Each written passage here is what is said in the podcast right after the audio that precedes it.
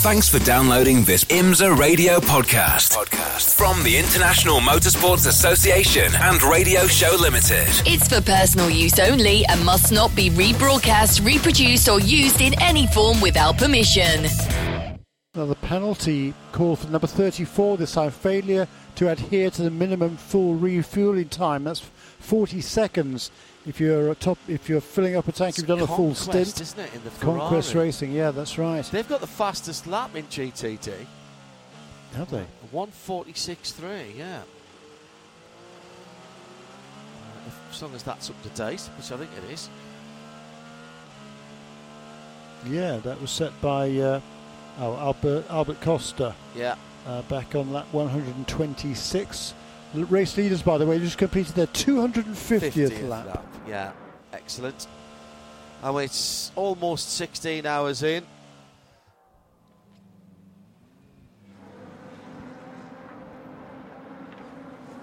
Team RLL number 25 out on the banking at the moment with Connor De Phillippi to the high side, passing a variety of cars. It's the joy, isn't it, of what we've got here,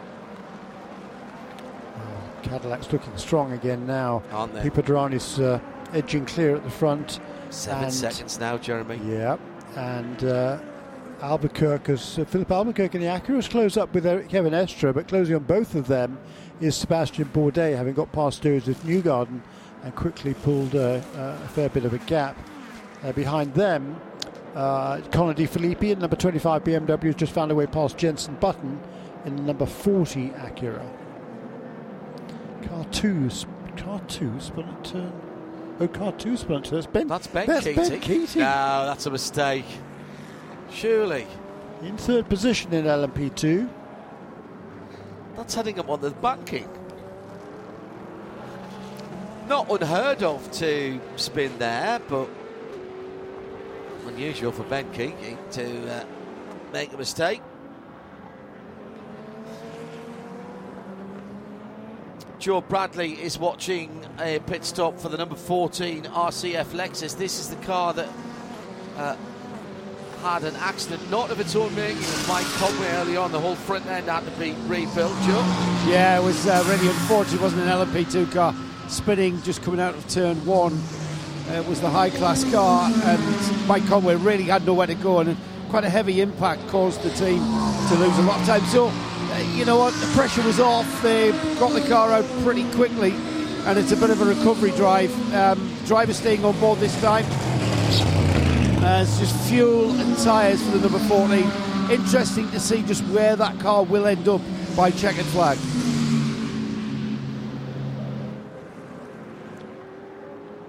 Well, unless there's some more yellow, unlikely to make up the laps that it is down. And it is down. What I'm looking for 14. Uh, it is down 54 laps on the leader. And that would be 37 laps on the class leader. I, I, I, I think victory might be out of reach Yeah, for that, the that would be a bit of a car. stretch. Now, the oh, man, that right, that that even Jerry Bruckheimer wouldn't uh, take that one on as a as a script idea. Coming down to 16 hours to go. You're listening to IMSA Radio or watching IMSA TV, our world feed available outside the US. Hope you're enjoying what we're doing. Many thanks to the team up in Concord, North Carolina, in the new production facilities for NASCAR Productions for providing the international feed. Pictures this evening, outstanding in the darkness here. Around the circuit, you can get us on 107.9. So, if you're thinking about making a move from the grandstands the next hour or so, you can take us with you in the car for a little bit of well, a bit of a run here. And then you could listen to us on the internet, RS2, part of the Radio Show Limited network channels. Go to imsaradio.com and click listen now. Or, of course, you can get us on channel 207 on Sirius XM. I thought I saw a car by the side Tour Tour one. of the track, just in between turns two and three there. But it's in a place where the fencing is a little bit high and I can't see. Just try to check that out next time around.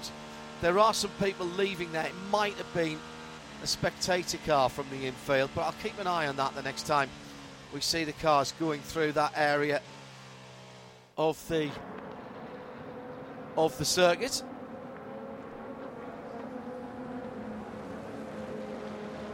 Under 16 hours to go now. Jeremy Shaw, John Hindhaugh, and Joe Bradley down in the pit lane for CrowdStrike. And we're thinking about our BDO No Strategy Award. Plenty of time left for somebody to make that crucial call to get the team maybe back on the lead lap or to pull the fuel strategy pin at some point. All still potential in the next few hours. At IMSA Radio, if you'd like to get in touch with us here in the Global Broadcast Centre. Filipe Albuquerque working through the far side of the circuit. He's trying to chase down Kevin Estre. The Porsche's really easy to spot out there on the GTP cars. They've got the now I think range complete on the Porsche road cars. They've all got that lit bar between the two rear lights, and the race car has it as well. Second place for the white striped number six. Heads through speedway turn number one and two, picking off the traffic and then dropping back down to the line with Albuquerque trying to close in. A couple of seconds back at the moment, and Bourdais about another half a second back from those two, Jeremy. Yeah, and closing in pretty rapidly Yeah. over, over the last course, the last few laps since uh, since Bourdais got past uh, number seven car of Josef Newgarden. They got come down from uh, seven seconds to six seconds, 5.8, 4.9, 3.9, 1.6 last time around. So uh, that is coming down inexorably. It's not going to be long before Sebastian Bourdais is right on Filipe Albuquerque's tail, trying to make it two Cadillacs on top of him. In fact, he's pretty much on his tail right now, just a half a second between them as they come across the line to complete lap 255, heading uh, towards turn three now. Probably not. Actually, the- yeah, second, third, and fourth absolutely together coming out of the International Horseshoe and Bourdais challenging Albuquerque as they head toward the kink.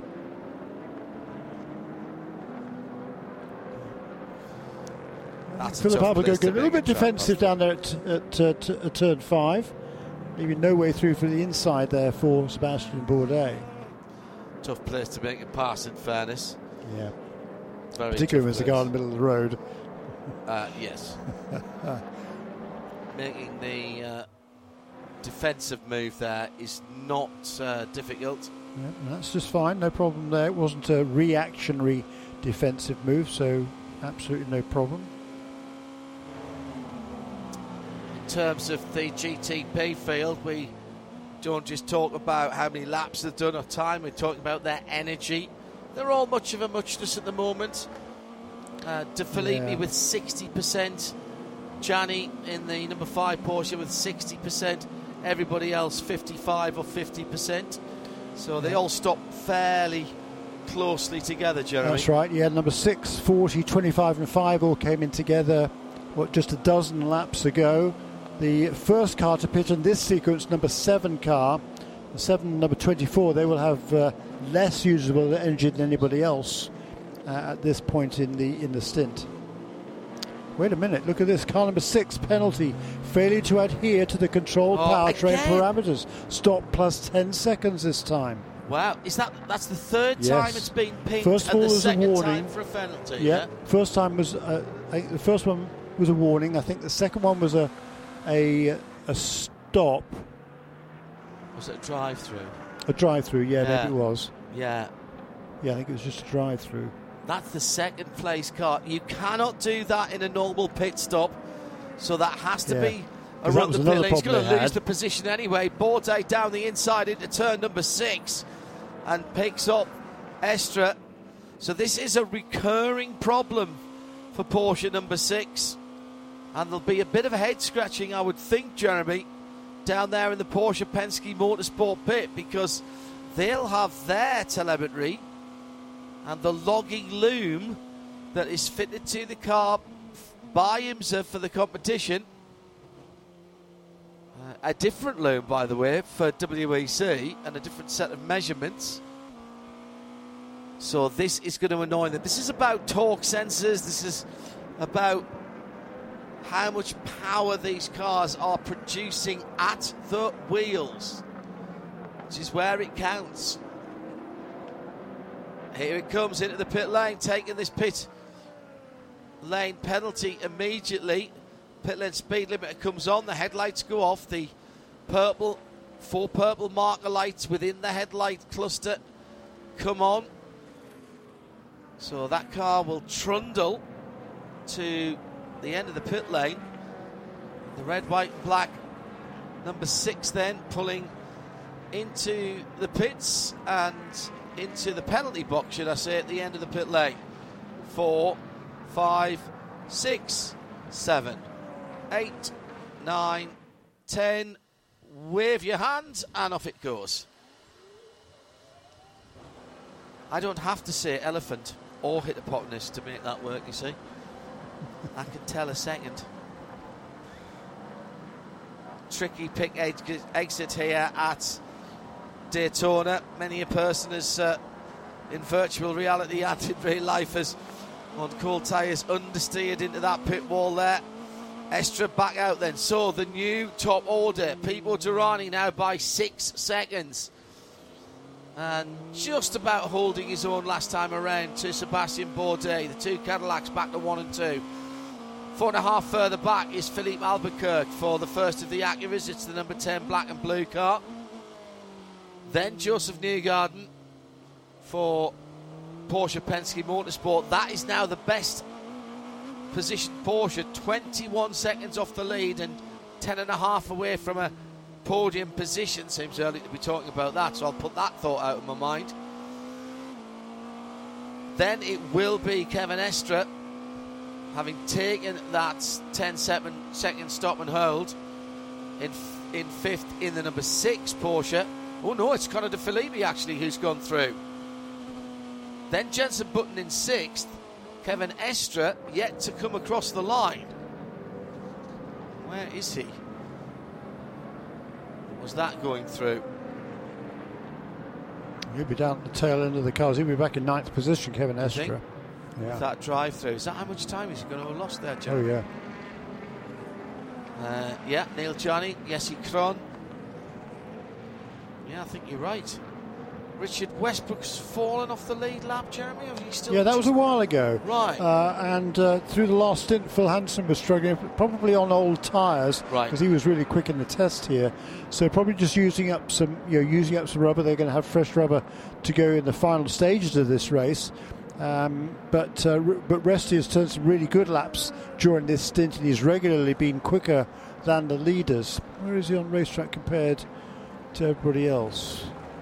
He's not really in uh, contention to get the lead ba- lap back yet. He'll have to wait, I think, for a full course caution. But clearly, that car seems to be running well now. It wasn't too long ago he turned a 136.9. Uh, did Westy? That car's fastest lap of the race was a 36.6, but which he turned way back on like 35. So um, clearly, not too much amiss there. I think it was just pace, Jeremy, wasn't it? They didn't have a problem with that. Uh, No, no. Well, I wondered because Yeah. there was one stint that was a bit short, um, but um, I think um, you know, judging, yeah, there was one stint that was fairly short, but I think it was probably just using older tyres. Which everybody has to do at some stage. Just a question of when. Bourdais said that eight, eight sets they had the double stint.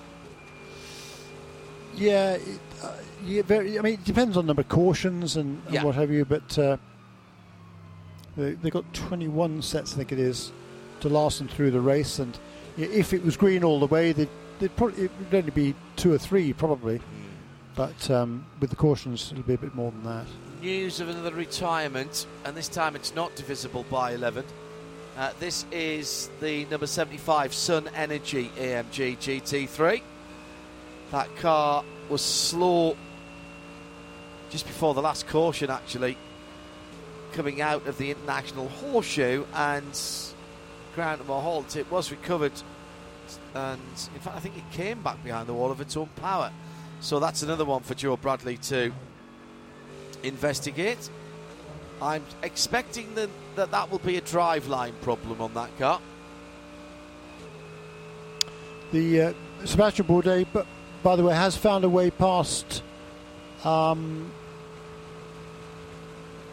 right, we, we, we saw we saw him pass for Albuquerque, didn't we? But he's now Yes. pulled away already by six seconds. That didn't take long, did it? Um, in in the course then of what three and a half laps, he's put six and a half seconds between himself and Filipe Albuquerque. That's not close. Uh, so Bourdais is definitely he's been the hard charger during this stint. He when he took over the wheel of this car on lap 244, he was in fifth position um, and about 10 seconds behind the leader.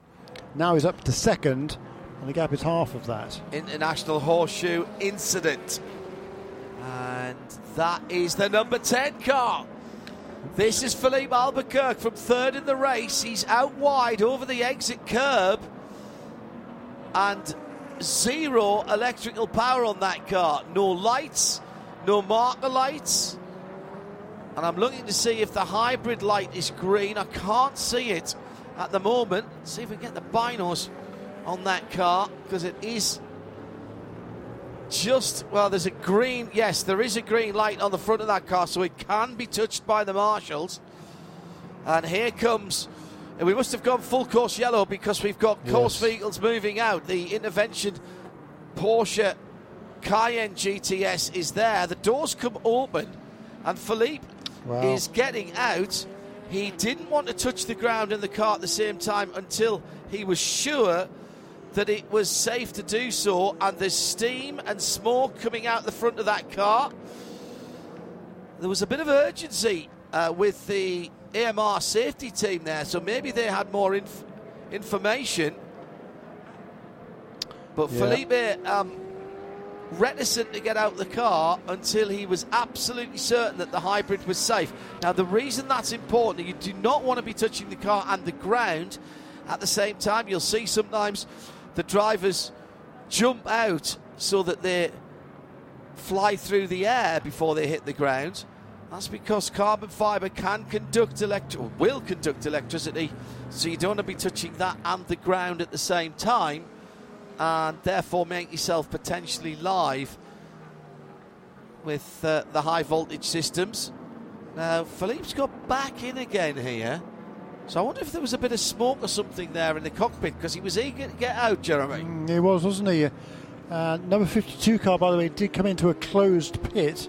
Ah, Didn't see that. He was running in second position in LMP2. It's still number 99 gone car straight that out, leads. uh, Jeremy. I'm Did not he? even Okay. sure if he stopped at yeah, his pit that's box. That's fine then. No problem. They lost a little, little bit of ground, but not too bad. I think he might actually be- been able to hang on to that second position, perhaps over uh, Ben Keating in number two car. Um, the uh, the other th- there was also a pass for position just a few moments ago by Connor De Phillippi on Josef Newgarden, Ah. two Team USA scholarship winners, and that becomes now the battle for third place, of course, with a problem for the number ten. Well, I'd also battle for top Team USA scholarship driver in the race. Indeed, so th- Which, which, were 12 in the race, 12 are there? and three more in the support series, and Wow. I don't know, there's about another dozen are on the premises of various different uh, guises. But seen Buddy Rice, Jimmy Vasser, Bryan Herta, uh, and um, the two last year's boys were both here this weekend. Jack Jack Sullivan and Ayrton Houk, two names I think you might be hearing a little bit more, uh, quite a bit more of in the future. Uh, I like those a lot when I spoke to them in the uh, latter part of last year. Pass around will start. Uh, we'll head to Joe in a moment to see if he's got any information from Wayne Taylor about that issue in the pit lane. The Cadillac, is that a CTSV that's out there as a safety car? Looks very purposeful. Albuquerque back in the car. He definitely wanted to get out of it very quickly. Now he's got back in. The green light on the windscreen indicates that from a hybrid point of view, it's in safe mode. And the two two of the AMR safety teams are with that car. They are. I think he was just trying to put, get it out of gear before it being towed.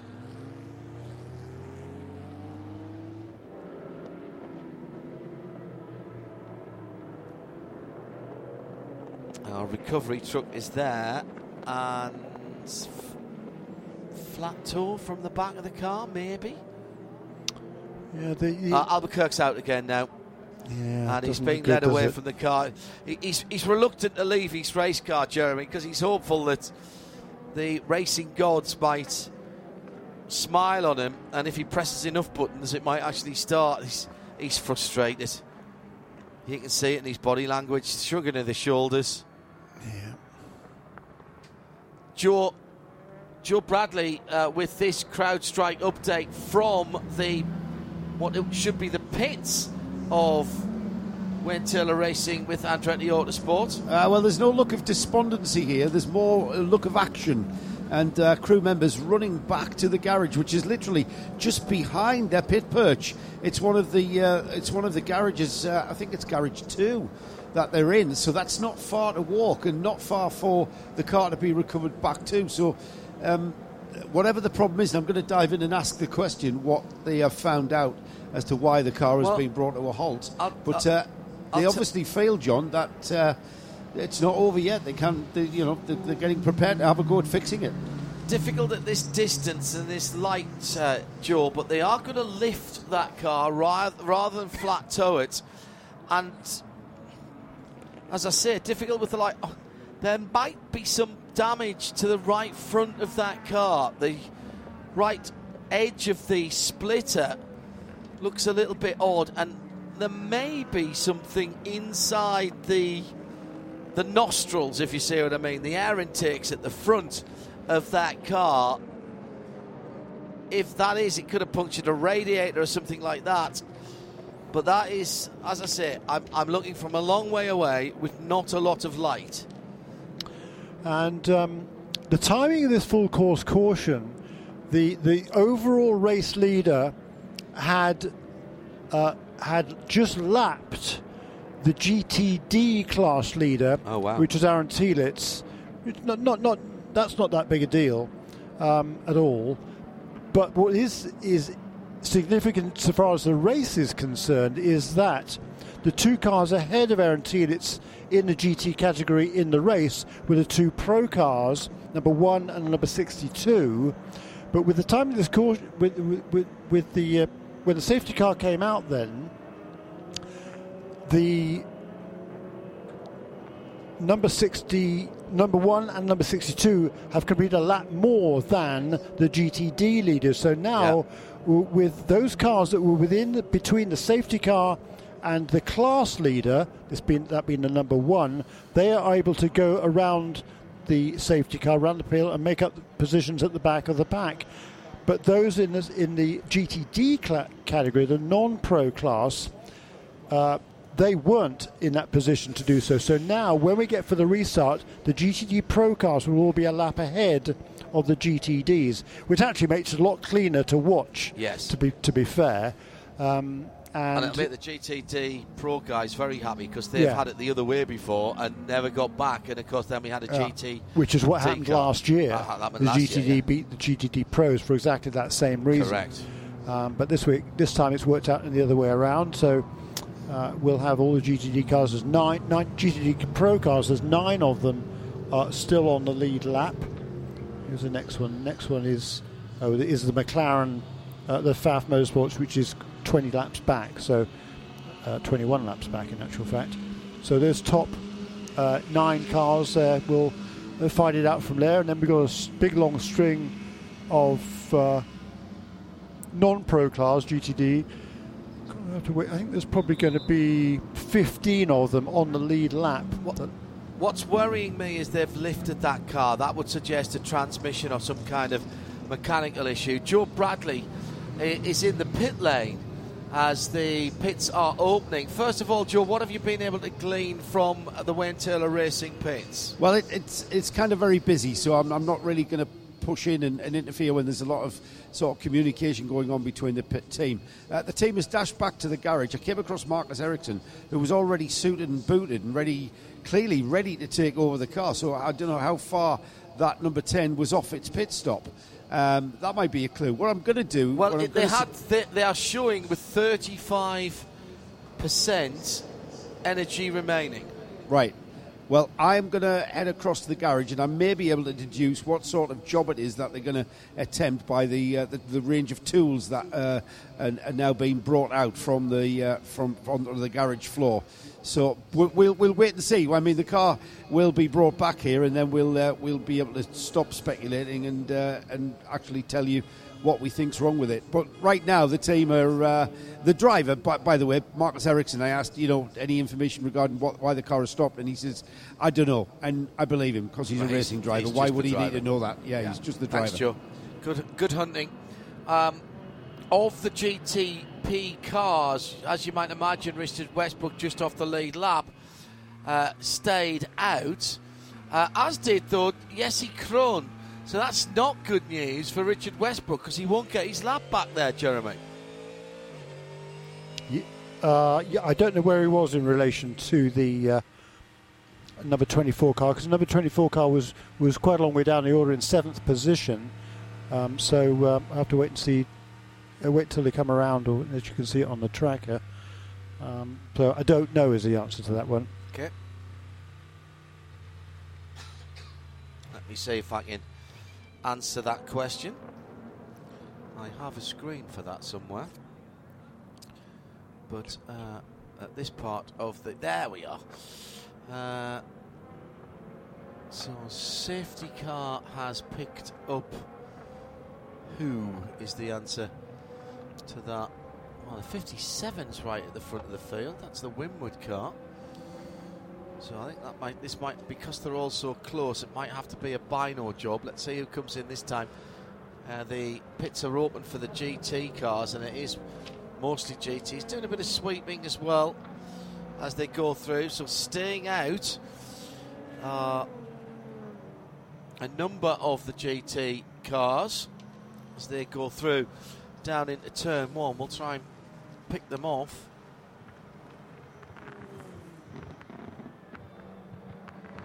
Well, there's Richard Westbrook, third in line. He's got two GT cars ahead of him. Oh, it's time for the fireworks. Just after 11 o'clock. And we've even got a safety car. Now, this is going on film f- as well for the movie. Although they're going to come back and refilm fireworks, which are going to go off in three different areas of the track. Uh, that's they've got another two weeks of filming uh, here for the approximately 10 minutes that uh, IMSA will feature in the movie. As it stands, as it stands. Well, the the script's uh, written at the moment, but that doesn't mean you can't rewrite it, does it?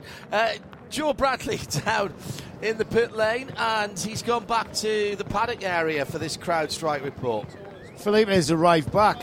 Um, I think he's a bit bemused. Filipe just discussing with the team, and he's reporting back what he can smell and what he what happened. Uh, I don't know. Uh, so we just uh, something burned there because I could start feeling some smell in it in the car, and then out of nothing, like uh, actually I reported like, man, some something strange here, and like feel some smell, um, and literally the second after, the car completely shut down, and nothing left. Like I couldn't pick it back again. I tried to put the emergency uh, buttons on the outside, but uh, that was it. it. It died. So we cannot even go to neutral. We cannot tow. We have nothing. We need to put on a on a trailer to bring it back the car. Thanks. Electric, are they? Cars arrived back as well, guys. It's, I, I- I thought there must have been something that was uh, potentially fire because of his uh, his haste to want to be out of the car, but he got the door open very early, and then he was sort of half in, half out of the car, but he didn't want to step out the car in case the hybrid hadn't deactivated, and he was waiting for the AMR safety team to let him know. Uh, and they gave him the thumbs up so that he could step out. Well, just after 10 o'clock. Let's give you a quick rundown. There's been a whole host of P2 and GTD pit stops. So let's run through what's going on at the front of the field. Uh, uh, at the. Yeah, that's interesting. At the head of the field, it's Jesse Krohn.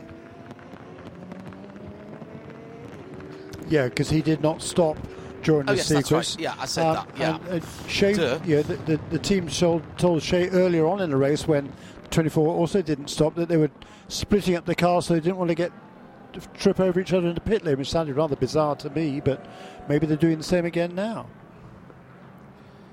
So They wouldn't be doing that in the later stages well, of the race. now I can tell coming you that. Yeah, See, quite. now- Yeah, strange. and I we've mean, had a Porsche he, he as was, well. He was at the coming in. back in. any case, so it doesn't really. uh, So in this instance, it doesn't re- really make it make much difference.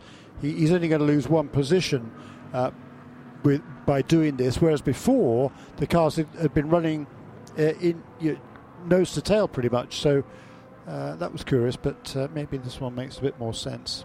Also coming in there when the pits were up for everybody, Nick Tandy.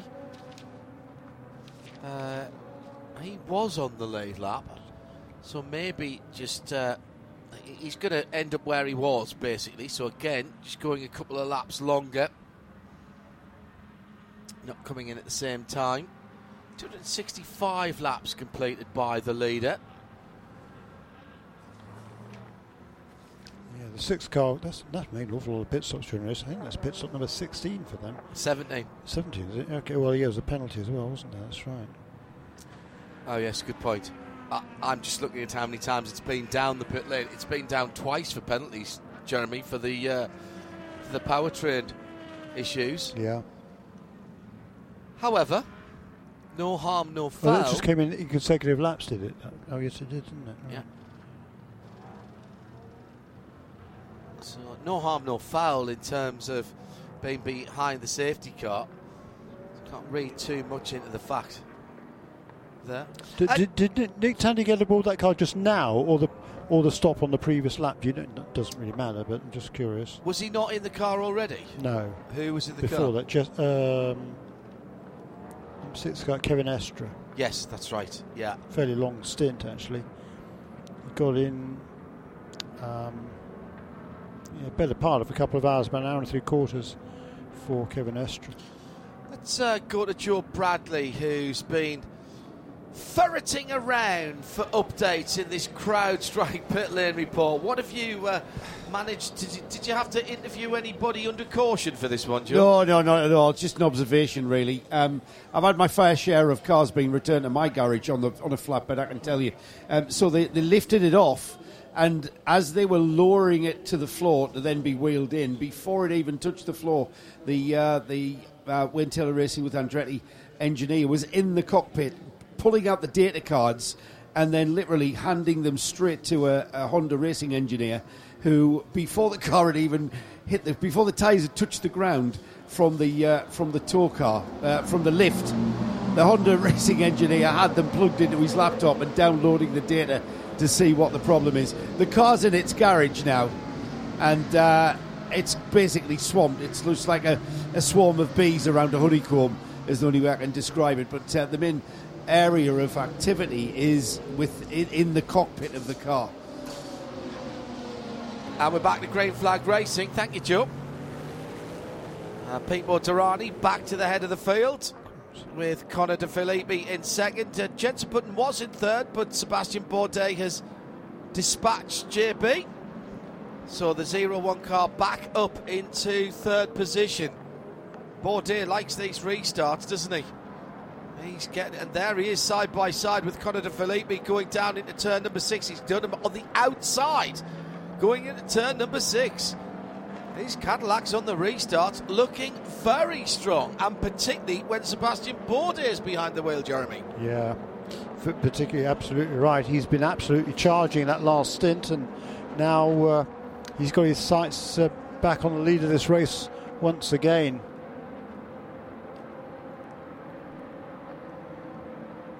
Fifteen and a half hours still remain. Lovely evening. Air temperature and track temperature sitting around 23 Celsius. That's pleasant. Much warmer than we had at the Roar. And uh, Richard Westbrook is now back on the lead lap in number 85 car. Uh, however, we went back to green pretty quickly there, so he wasn't able to catch up to the back of the pack. So he's he's um, the better part of a lap down, but uh, not in danger of, st- of going a lap down. So uh, he's, uh, he's he's back where he needs to be. That number 85 JDC Miller Motorsports team. And P2, number two car has just leapt into the lead. It's who driving that car? Yeah, Pato O'Ward. Pato O'Ward, yeah. Uh, it was PJ Hyett who led at the restart, but uh, uh has jumped jumped him uh, and is now leading this race. In second position is Josh Burdon in a Riley Motorsports entry, and then PJ Hyett back to third place in Spike the Dragon, the AO Racing purple uh, dragon. Fact, it, it is not uh, Bourdais. Apparently, it's Renger van der Zande. Oh, is it back? Right. Behind the oh, wheel. Really? Well, I've got two different screens showing two different things. I actually. think so. Bourdais only got he got in. Uh, no, it's now switched back to Bourdais again. So, yeah. yeah. Bourdais only got in at the last stint, so confirmed as Felipe Nasr behind the wheel of the Porsche Penske Motorsport third place car. Uh, so O'Ward, Josh Burdon, PJ Hyett, the top three in LMP2. In GTD Pro, Milner from Seb Priaulx in the EOL GTD Pro car. It's uh, Rexy and Chris Meese, Antonio Garcia in respectively the Ford number 64 and the Corvette number 3. In GTD, Phil Ellis for Winward. So that excellent drive by Daniel Morad has given the Winward guys a platform there, Jeremy. Daniel picking off a few cars as he came through. Then behind that car is Tom Gamble for Inception's McLaren. Inception really want to step up their results this year, doing the full season. They said there is no reason that they can't challenge for the championship. Spoke to them earlier in the week. Uh, Mick Grenier is in third place for the 32 Korthoff Preston Motorsport Mercedes. And off in the infield, it's the high class racing car. This is the MDK number 20. Also involved there, Iron Dames. So this is a turn two, three again. And in the LMP2 car, car's quite a few laps down, isn't it? So I'll have to find that for you. It's uh, Dennis Andersen again. And the Dames have got going the 86, the 83 car. That's good news. Uh, Rahel Frey, the most experienced of the Iron Dames, former Audi Works driver, and one of the loveliest people you could meet. Always ready to talk and uh, give you information. Meantime, at the front of the field, Derani. Just. Just about. From Van der Zande. Cadillacs 1 2. Then Porsche, number 7. René Rast, number 25. That's the first of the BMWs. And they are all together. Renger van der Zande with Di the. Phillippi, I think, at the moment the uh, 25 car, I think, isn't it? Uh, yes, you're right, it is actually. That's just changed as well. Seems to be switching around over there. Sorry, Bizarre. that's. Uh, I should. Well, doesn't matter. So let's see if we can work out what happened to Rahel and everybody else. Okay, so Dennis Andersen spun on his own, and then Rahel locked up in avoidance.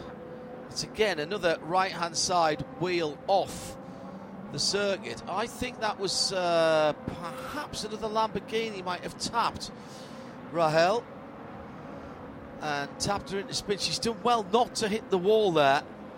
So that was people checking up after Andersen had dropped his right uh, right rear Michelin off the side of the circuit, coming out of turn one into the kink of turn two.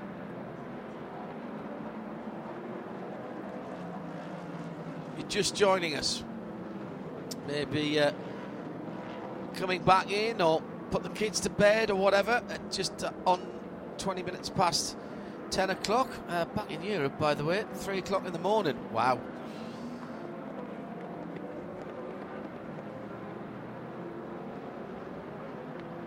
Just coming round uh, to the end of the Dubai 24 hours as well. So if you're joining us after that race, you've got 15 and a half hours of endurance racing for you. And the latest full course yellow caused by a systems failure. Bit of a burning smell and then a complete shutdown for the Acura ARX 06 of Filipe Albuquerque and Wayne Taylor racing with Andretti Autosport. Very bizarre. Car grinding to a halt very quickly at the International Horseshoe, having to be lifted. Couldn't even get the car into neutral. Now, danger time for Derani up behind the Sean Creech Motorsport car goes over the top of that car and the Iron Dames Lamborghini. Not literally, thankfully. But yes, indeed. Uh, in terms of on the banking, Bourdais cuts one way, then the other, because De Phillippi is right there as no, it's uh, Nasr rather that's right there in Yeah, the and Porsche. Phillippi, actually. Uh, Phillippi's not that far Oh, at behind. that. Four for the lead, going into the first corner, and Derani picks his line, sticks to it. No, thank you very much, says Pipo Derani. Yeah. But the three of them, the top three cars covered by less than two tenths of a second as they cross the line 31, 0, 1, and 7. And Condi Filippi also within a second in the BMW number 25. Marvellous stuff at the front of the field. Jenson Button's watching that from a couple of seconds back, thinking, "Ooh, Yeah, I, I'm not wanting to get involved in that. Thanks very much. I know. Actually, JB will be going. Hang on, how do I get involved in that? Yeah, that's what he'll be saying. he, he, he will, won't he?" And and uh, but he's got his mirrors full of the uh, of two more uh, Porsches with Neel Jani and then Nick Tandy hot on his tail.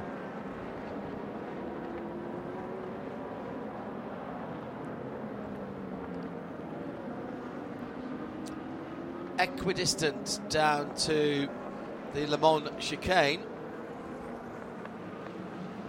Derani, Bourdais, Nasr De Phillippi, Jenson Button in fifth position for the darker blue number 40 Acura. Uh, Richard he's just over a minute behind, a, minute six. So keep it actually a minute 13 in total uh, behind the race leader, Pipo Derani. But um, that, that would leave him t- 25 seconds or so uh, away from being in any danger of being lapped. 36 8 there for Pipo Derani, the race leader. Can hurry up a bit.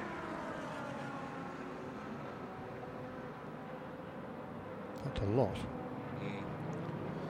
LMP2, Pato O'Ward in the United Autosport number two. The remaining United Autosport car, the 22, having been retired. Just too much damage. They did uh, repair it, put new bodywork on it, but the car just wasn't running. And they decided then to pull it out. Uh, thanks very much to Mirth, who I haven't seen for a little while, for the for the delivery. Just things to keep us going through the night. 107.9 FM around the circuit, around the world on RS2, part of the Radio Show Limited network of audio and visual channels. Sirius XM 207. And of course on the World Feed TV.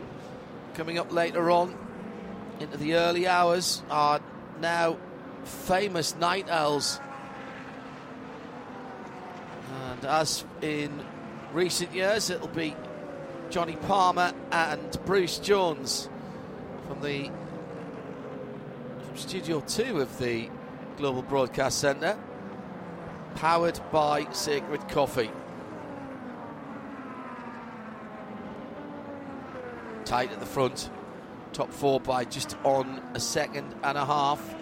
Well, Ward's pulled out 2.7 seconds in LMP2 over Josh Burdon. And then there's another six seconds or so back to third place. GTD Pro top two, two and a half between them. Yeah, the GTD, the top That's tight. five are covered by uh, less than two seconds. Jake Walker at the wheel, number 96 car. He's a, a youngster managed by uh, Buddy Rice. He did some Lamborghini Super Trofeo racing last season. This is his debut start in the IMSA WeatherTech Sports Car Championship.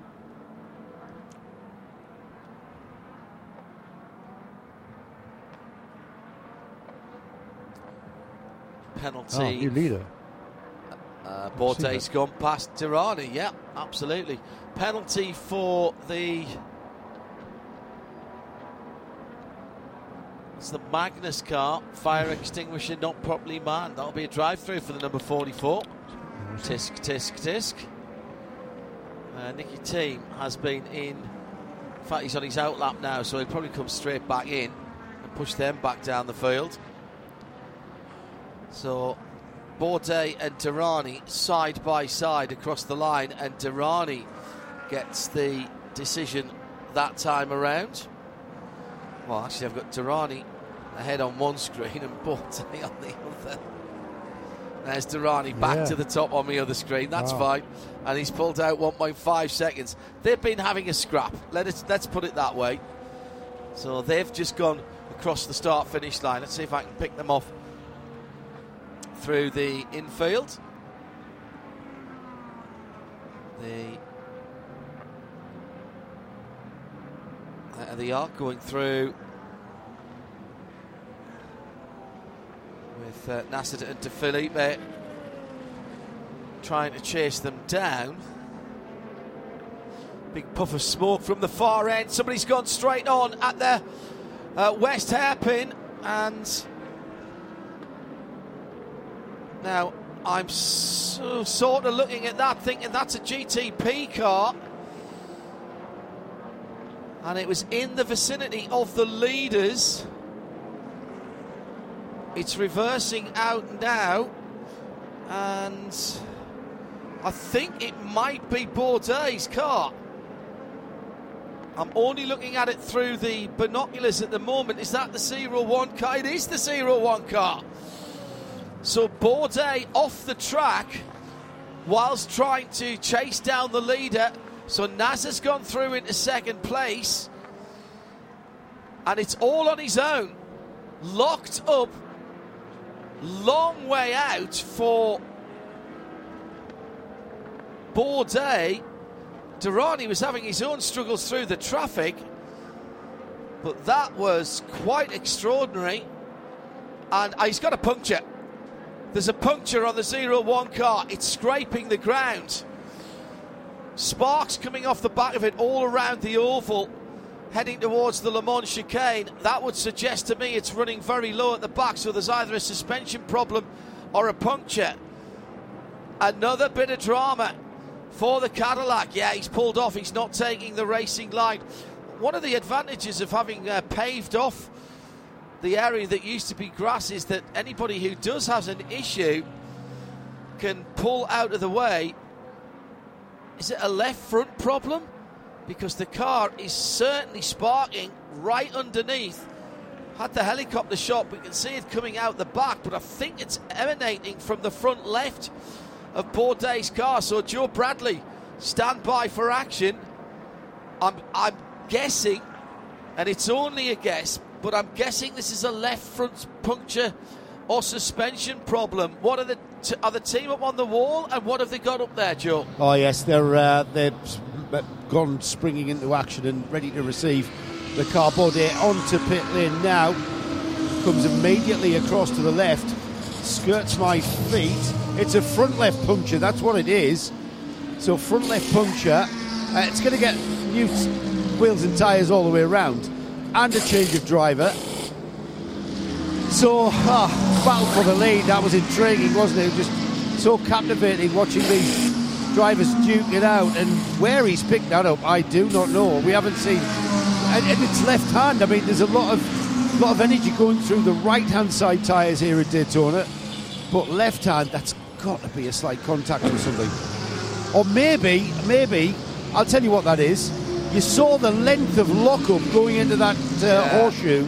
Yeah, but And was that cause or effect? I think I- I, I think that I, might think he's just I think the puncture is because he's flat spotted the tyre. I think he was locked up because he had the puncture. Because he I had the puncture. But, Let's find per- out. I'll dive in. There was some contact between those two Cadillacs when they were going back and forth and battling for the Yeah. lead, as they did on a couple of occasions. Meantime, in the Wayne Taylor Racing number 10 car garage, and I So mean dropping off garage, the lead lap. uh, that car is still being worked on. Era Motorsport in the pit lane with the number 18 LMP2. I, it was such a long way back, Jeremy, from the overhead. I, I'm, I'm pretty certain that Sebastian Bourdais had that puncture early. Joe Bradley's down there. He'll try and have a word with Bourdais, with Sebastian. The sidewall on the tyre was ripped. Let's see if we can find out what's happened. Sebastian Bourdais is with Joe Bradley for a CrowdStrike report. Seb, Seb was it the tyre deflating that caused that off? Yeah, the the GT that was in front of me coming off of three swerved to the right, and there was a pile of debris right there. I don't know what it was. There was, I think, a mirror and something else. And it initially I thought it was just a piece of debris under the car, and uh, no, it sliced the tire right away. The tire went down, and I was lucky not to hit the tires because I didn't think I was going to stop it. Not sure you've lost a massive amount of time. You've got to be straight back in it. Yeah, I mean, yeah, if I had hit the tires, it would have been really bad. But uh, obviously now we're probably a lap down, but it uh, could have been a lot worse. Okay, man. Okay, so we were all wrong. Except, no, we were all right in a way, weren't we? Because uh, the, punc- the the off down there was caused by the puncture. Puncture. It's just the cause for the puncture was running over That's- that debris beforehand. So uh, great great work there by Joe Bradley. Thank you very much, and uh, hats off to Sebastian Bourdais for answering those questions because he wouldn't have been a happy Frenchman. Uh, no. He's a man from Le Mans originally, isn't he? He's South Yes. class, yeah. Absolutely. St. Petersburg now. And wife Claire and the family, they've been there for, for many, many years now.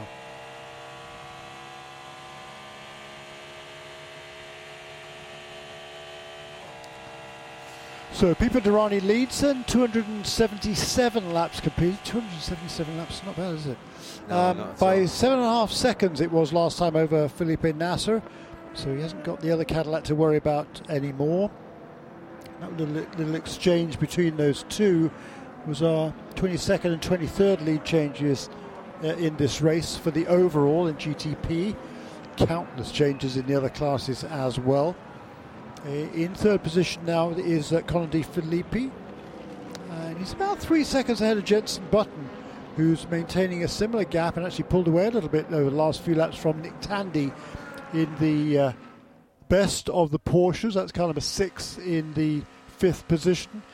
Behind him is Neel Jani in the Proton Porsche, car number five. Oh, sorry, excuse me. P- Felipe Nasr's in second place, excuse me. Uh, so Yes. Felipe Nasr in second place in number seven Porsche.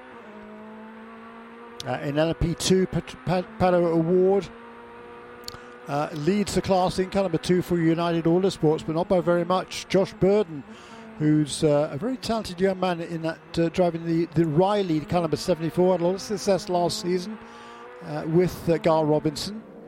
And uh, he's uh, just a couple of three seconds back. And then Nick Boulle, who's back at the wheel of the number 52 car.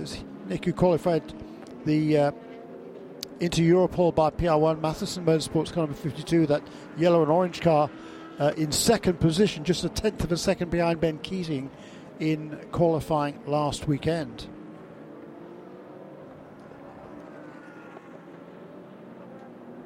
In GTD Pro, meanwhile, uh, as it has been since the restart, the Corvette of Tommy Milner leads by a couple of seconds only over the Ford. So it's Chevrolet and Ford first and second. The second Chevrolet, Antonio Garcia in third position. Then the Lamborghini of Andrea Caldarelli, number 19 car. That car's overcome a couple of penalties due to refueling infractions or re- too fast refueling. Yes. Uh, has been the problem. Davide Rigon is now at Real Risi Competizione Ferrari in fifth position. Uh, and behind him is Neil Verhagen in number uh, number one, Paul Miller Racing BMW. So uh, the top nine cars in GTD Pro, a lap ahead of all the uh, GTD cars, which is currently led by Phil Ellis in car number 57. Again, since the restart, yeah. that Winward car has been at the front of the pack in GTD. Yeah, hard work done by uh, Daniel Morad yeah. picking his way through with some very stout drivers out there. That's your VP in After race. a brilliant drive yesterday as well. Oh yeah, GT4 oh, race. just incredible. And uh, Jeremy Shaw there with the VP Racing in race update through the middle for the number 40 car. Jenson Button threads the eye of the needle. He has to. He's being chased by Nick Tandy. A couple of Brits going at it there and splitting the two GTD cars. There was a little a, a tiny hesitation from the Jenson Button Acura, but only a tiny one. And then he, he, he thought, nah, I, they've seen me. Could have got very messy very quickly, couldn't it? Nick Tandy, sterling work for him as well. 16 seconds off the lead, just three tenths away from JB. Oh, the McLaren slides out, the Inception McLaren slides out through turn number one and right rear clips Jenson Button. That put him offline. He's dirty his tyres. Here's Tandy down the inside of the International Horseshoe. They touch. They touch again. Button with the inside line to the left handed King, but Tandy's made it through. Uh, welcome to Daytona, Jenson. Very interesting that they only put JP in the car once it got dark. Yeah. So originally it was the Inception McLaren that just lost the back, lost the back end a tiny bit, pushed Jenson off line. Battle for fourth in GTP we're talking about here. Tandy says, I'll have a little look down the inside. Maybe I can make this work. Who's driving the McLaren? The Inception car. Oh, was it the Inception car, was it? Uh, I think so, yeah. I thought it was number nine, but you're probably right. Oh, no, no. Uh, I'm sorry. If it was number nine, it was, it was Alexander Rossi. Yeah, it was Rossi. It was the Pfaff car. My apologies. I think it was, wasn't it? Yeah. It's hard to hard to get our heads around the fact there's two McLarens in the race now. We haven't had, had one, one, for such a long time. Yeah. Then we had one, and then yeah. we lost it. And yeah, and also, with due respect to Pfaff, and please don't take this the wrong way, I don't think Pfaff McLaren. I think Inception McLaren. I think Pfaff had another manufacturer at that point. So you're absolutely spot on. As soon as you said, was it the number nine? I went, yeah, of course it was the number nine. That's the, oh, that is the Pfaff car. Yeah. Thanks, Jeremy. so Nick Tandy with the opportunist move uh, as Jenson Button tried to go on the high side of the Pfaff McLaren. Alexander Rossi. Alex just getting the power on a little bit too much, slid the car out, That opened the door for Nick Tandy on the inside, gets right on the back of the Jenson Button car. He made the pass at the International Horseshoe. Uh, well, from one McLaren I- involved, that was the Pfaff car, to the Inception car, Joe Bradley is down at the Inception pit.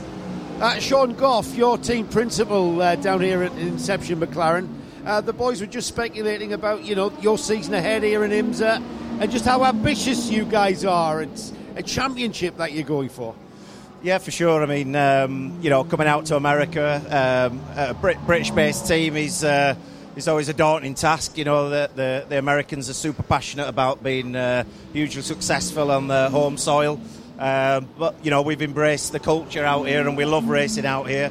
Uh, but ultimately, we're here to win, and um, you know, we've been close on many occasions. Um, and really, you know, we, we, want to start this year off with a bang, really, and um, you know, we're, we're, all we're all focused on trying to um, score as many points at the six hours, twelve hours, eighteen hours, and ultimately being there at, the, at the fighting and the finish at the twenty-four hours. So, your engineers kind of deliberately going for those those um, what they're called, yeah, the, those the, points in the race. Those points, because you know, as as we all know, points make prizes, and um, you know and um, we've, we've got Brendan Iribe in the car, who's a bronze driver, who's one of only a few bronze drivers um, in this championship, and um, he has to do four and a half hours.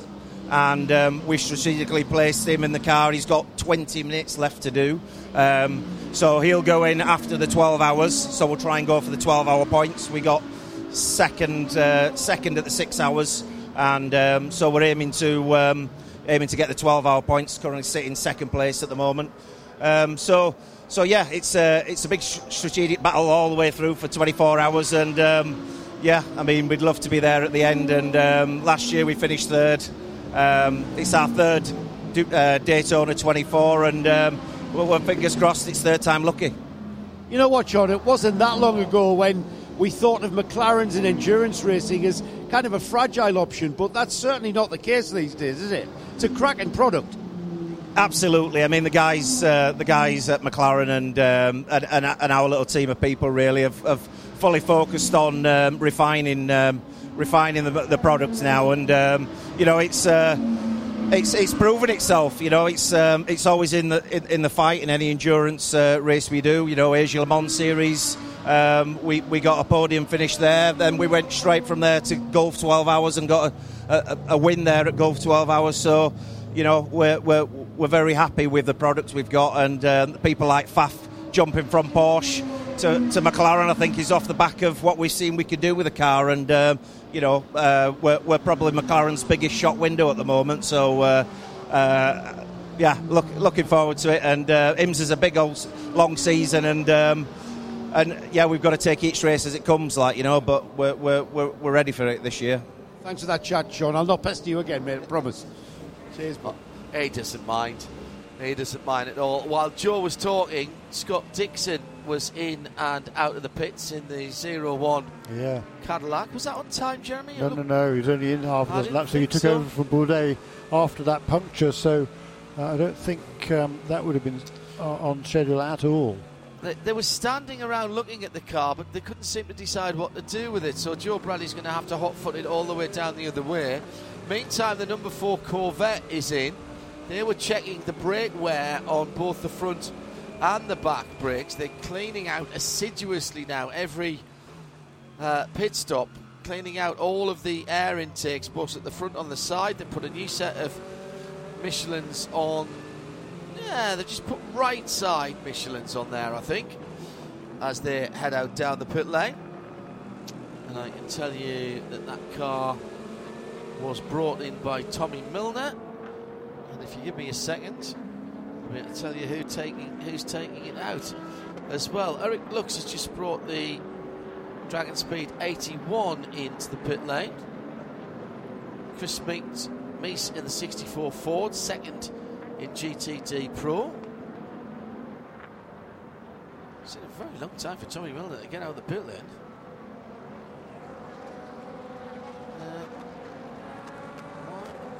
And in fact, that's because it's not Tommy Milner. He's still in the pit lane. Nicky Catsburg has taken over the number four car for Corvette Racing by Pratt Miller. Scott Dixon back into the pits and has he gone behind the wall or is he doing a drive through? Who? Scott Dixon's just done a drive through, I think. Oh, yeah. Oh, yeah, pit lane speed violation. Right, thank you. So that's another stop, was it? Hmm. Thanks. Exactly 15 hours to go. It is just past 20 minutes before 11 o'clock Eastern. At IMSA Radio, if you'd like to get in touch with us, the leaders have completed 285 laps. Pipo Derani leads by seven and a half seconds. Felipe Nasr. Cadillac versus Porsche. BMW in third. Three of our four manufacturers in the top three.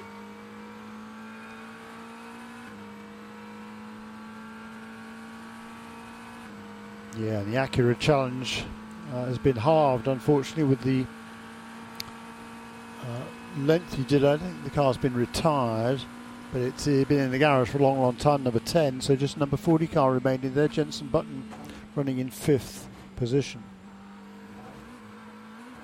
Moment to go. The Triarsi Ferrari taking a grassy run across the normally pristine turf over at the Le Mans chicane. Riccardo Agostini driving that car at the moment. Oh, is it? Getting lots of different information. Oh, no, I'm not. I'm being stupid. I'm doing exactly what I told everybody not to do early on. I was looking at the 23, not the 0 23 Oh, on the yes. timing screen. Because I was thinking, what's what's uh, I think Riberas doing in that car?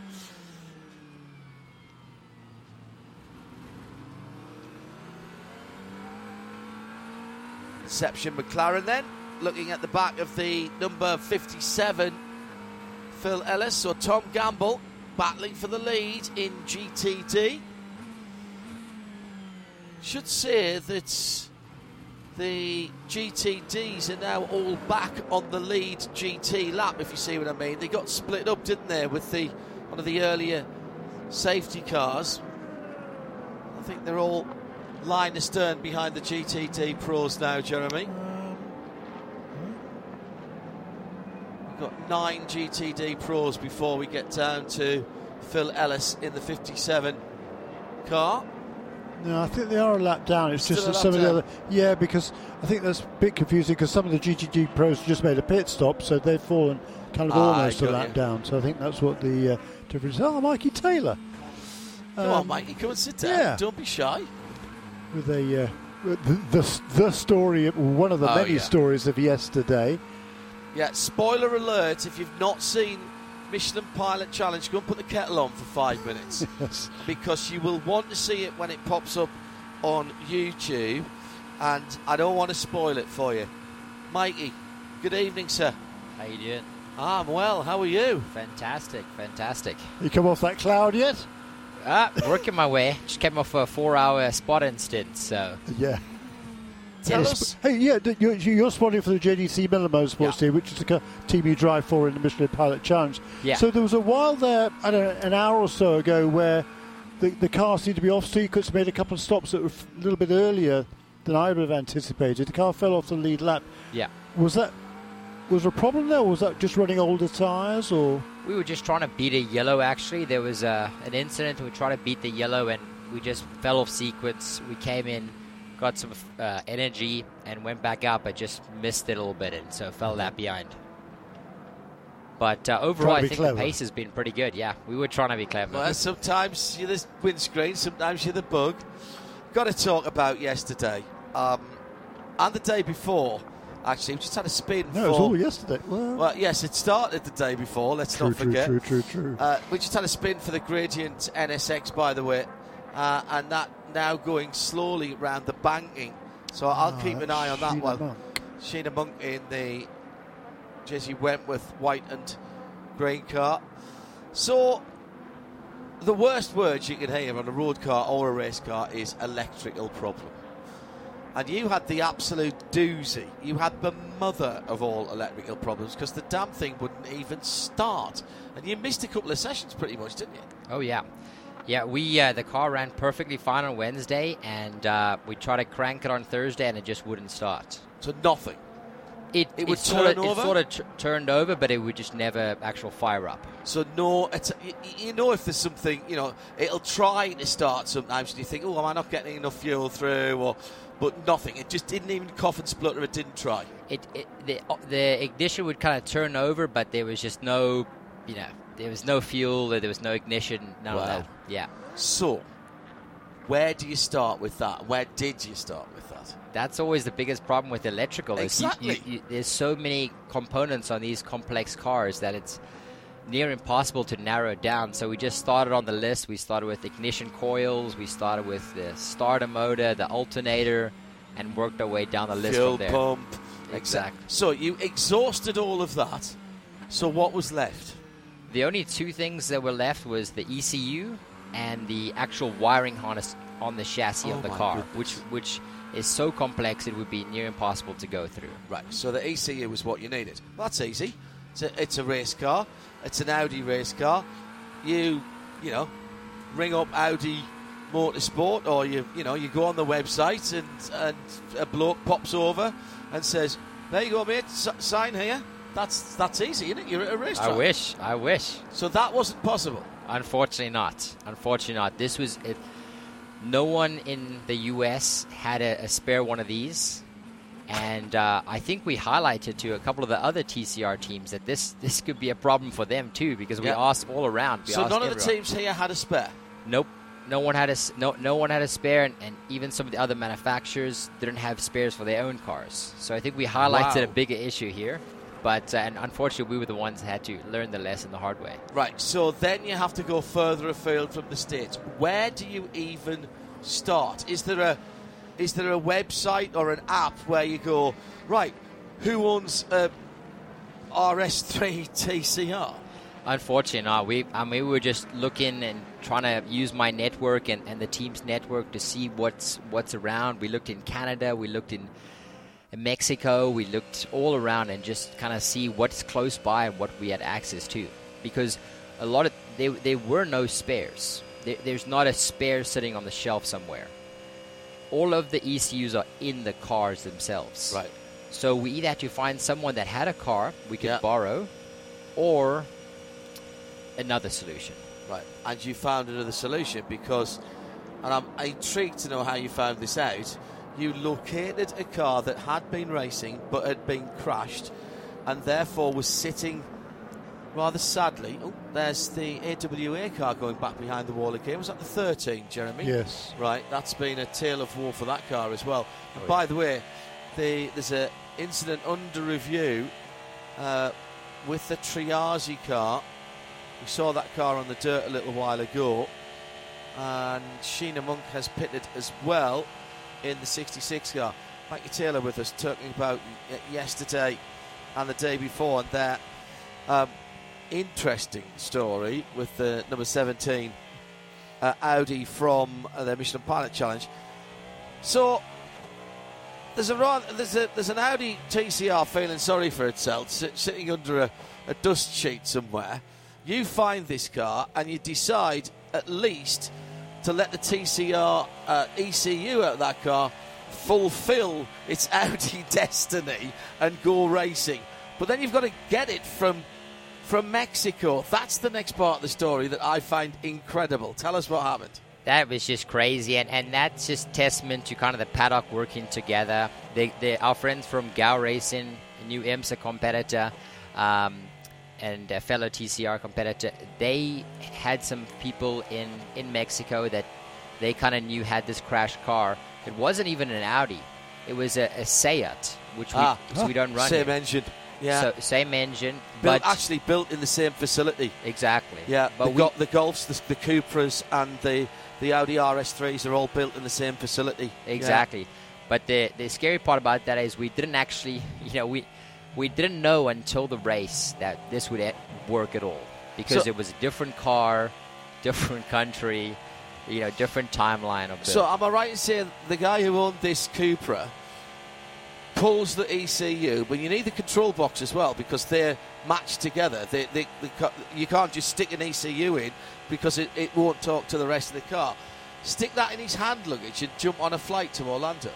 At, well, so uh, a fellow from Gao Racing in, in Mexico located this crashed car at 10 p.m. on Thursday night, Oh my goodness, you're racing on Friday. and and uh, eventually got it out the car and everything by about midnight, and we booked the flight, and he made it to the airport at about 4 a.m. on Friday, and hand luggage exclusively. Uh, this gentleman Roberto spoke uh, not one word of English, and um, and he boarded a plane for Orlando. Jerry Bruckheimer, you listening? Because this is his story, mate. We're only about halfway through the Oh, story. know, I think, yeah, already. we're not even in Act Three yet. That's great. So he lands at Orlando. So, so you, And then, and then it's then it's straightforward, right? But no, Ah, hang on. I I, want to know what Exactly. happens to. No. First of all, I want to know what happens to Roberto. Does he come to the track and, Well, and wait, watch wait, you race, or does he turn round and go home? Go back a bit, backpedal just a little bit, John. All right. No, we, yeah. So we we uh, we arrive at the airport. I I decided I really wanted to take charge. I, I wanted to be there. So uh, we we got to the airport early. We were sitting and waiting. But uh, I know myself, and, and you probably know when you're coming in. Sometimes customs can take Oh, an hours. hour, Yeah. two hours. I've I've waited before, so we didn't have that. His flight only landed at eleven o'clock, and their pre-grid started here at twelve forty-five, and Orlando is one hour plus away. Uh oh. So he landed at 11. Don't eleven. admit to anything that you can be prosecuted for here, Mr. Taylor. I, I try not to. And uh, we were just waiting, and he said he was he was texting back and forth with us, telling us that the line for customs is quite long. So In we're Spanish. just presumably. waiting. He was texting another guy in, in Spanish, yeah. Oh, wow. So uh, just waiting, waiting, waiting until he could get out eventually, and he only made it out at about 45 past past 11. No. So did One- he turn around round and go straight home, or did you bring him to the track? We brought him with to experience the Daytona and uh, the Rolex 24 weekend. Good for you. So he, he had a good time and he got to witness. So, so you, you get into the car, you plug it in, and you literally have no clue. So it's waiting. How much time did you have between plugging that in and putting the car on the pre-grid? we were we were late to the pre-grid actually, so so zero, no no time. But um, And did it fire first time when you put the stuff in? when we, we connected it, it fired, which was which Well, was that's more than you'd had. Exactly. So that was a win in itself, but it wouldn't shift. The gearbox wasn't talking to it. So we had to run some diagnostics there. Eventually worked it through and pulled it onto the pre-grid. So you start dead last. Yep. And you're exhausted by this. so I was I was tired before the race even started. So Thankfully, Well, Chris, Chris Miller's there to, to do the opening stint thank for you. goodness. But, thank but goodness. never mind the physical. So you must have been mentally completely blown away at this point. How Oh, could yeah. you even? I'm like, hang on, where, where's my earplugs? Where's where's my gloves? Where I'd have been. You might as well have just buried me at that point. I'm I'm I'm really glad my co-driver Chris, Chris took the first uh, couple stints because I was I was pretty knackered after. We we had basically been through this from 7 a.m. on, on Thursday, all the way through. Didn't sleep much on Thursday night, and uh, yeah, eventually there at 1 p.m. Okay, this is the this is the spoiler alert. So close your ears if you haven't seen it and you want to see it. Incredible drive. The car performed faultlessly. Uh, it was a rocket ship, like like you'd been practicing all week and you hadn't. You'd missed a session and a half effectively. Didn't even qualify. And long story short, you win the race. I mean, Dream, dream come true. Jerry Bruckheimer has just sent me a message saying, can't use that. It's totally improbable, even for me. you you can't write this stuff. I, I was I was waiting for the, the, the shoe to drop uh, during the race at some point Yeah. because you know it's just everything was going right. Uh, we had a couple pit stop issues, but you know when I was in that car, I was just I was just waiting because we we had no idea it would work. We had no idea. At some point, some I still felt that the issue could be in the electrical harness Yeah. for some reason. Yeah. So we had no idea, and Because this was a Hail Mary. If you plugged Oh, it in and it hadn't started, you were, that's it. You we were gone. done. We were done. Yeah. And the fact that it starts, you think, great, but then you've got to reprogram the gearbox. Did, uh, was it the same gearbox? Was it a sequential or was it a DSG on the Cupra? It was a sequential, but right. I don't know why when we plugged it in, it just didn't, it's didn't one link up. They're all temperamental because they have to do they have to do the little handshake. Yeah, they? Street car, Yeah, yeah. race car, and everything like that. Yeah, So is it specific ECU to the race car? Is it? it's specific to the Audi. Um, it's a Magneti Marelli ECU. All right. So that is a race car. You, you'll find the same one in um, the, the old LMP3s that used to be here. Yeah. And then I, I think the the Porsche um, might have it too, the GTP. So So Roberto got to see his ECU win at Daytona. he did. So it did fulfil its uh, its EC racing ECU destiny. It did, and we're gonna use it. Uh, you're going to keep hold of it. We're gonna use it for the rest of the season, hopefully. Stay with us, Mike. We'll finish off the story in a second. Let's go down to the CrowdStrike uh, pit reporters. Uh, we're in with the GTPs. Uh, Nick Tandy in the pit lane. Yeah, just straightforward it looks like, and I think he stayed in the car there. Um, it's a little bit further up. It's already off the pit apron and coming past me, John. So you might have had a better view as to whether we saw Nick. In fact, let's just wait until he gets out there and we'll see if he stayed in. Uh, the 31 in the pits as well. There goes the 25 BMW. So we have got a flurry of GTP cars. We've got the Proton Competition Porsche 963. That's the Mustang Mustang sampling car number five. That's finished its. Um, I think we're still waiting the 31. No sign of it yet. No, it's just past you. Oh, it has, has it? Yeah. Are you sure that was a BMW? No, it's Jack Aitken that's taken that car over. He got out ahead of Tandy, and Tandy stayed in the car. Connor De Phillippi's coming in the 25. Neel Jani's coming in the Mustang sampling car. It's Nick Yelloly who's taken over the 25 BMW M RLL. I tell you what, I did notice though, with the lights that are coming head on towards me, those 963s, they've got the look of a 962 in Oh, this light. It's incredible. Squint, squint a bit, no doubt. Don't have to squint. Pur- purple running lights for uh, Nick Tandy's car, by the way, is the way to see. They turn the headlights off as soon as they hit the pit lane limiter, and they just leave the four spots, four little LED spots on, which is the Audi. Audi. I'm talking to an Audi man. You say the Porsche light signature. I need to know how to get coloured LEDs. Uh, there's got to, there'll be on the wiring loom. There's bound to be a, something that I can have a fiddle with on my Porsche to get the four lights in in a different colour. Uh, Gimmi Bruni, by the way, took over the Porsche 963 for Port uh, Proton competition. We're waiting for uh, Philipp Eng to come into the pit lane and Felipe Nasr.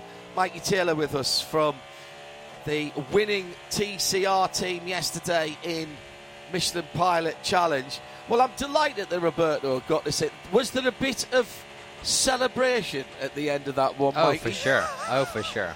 We were just celebrating being there, and and uh, everyone had a great time. So That's a hell good. of a story, mate. heck of a story, and just just to be there, and just to you know, everyone worked so hard to just get it done. So When during the race did you realise you had a chance of winning? Because the car came when Chris started the car, he steamed through the field.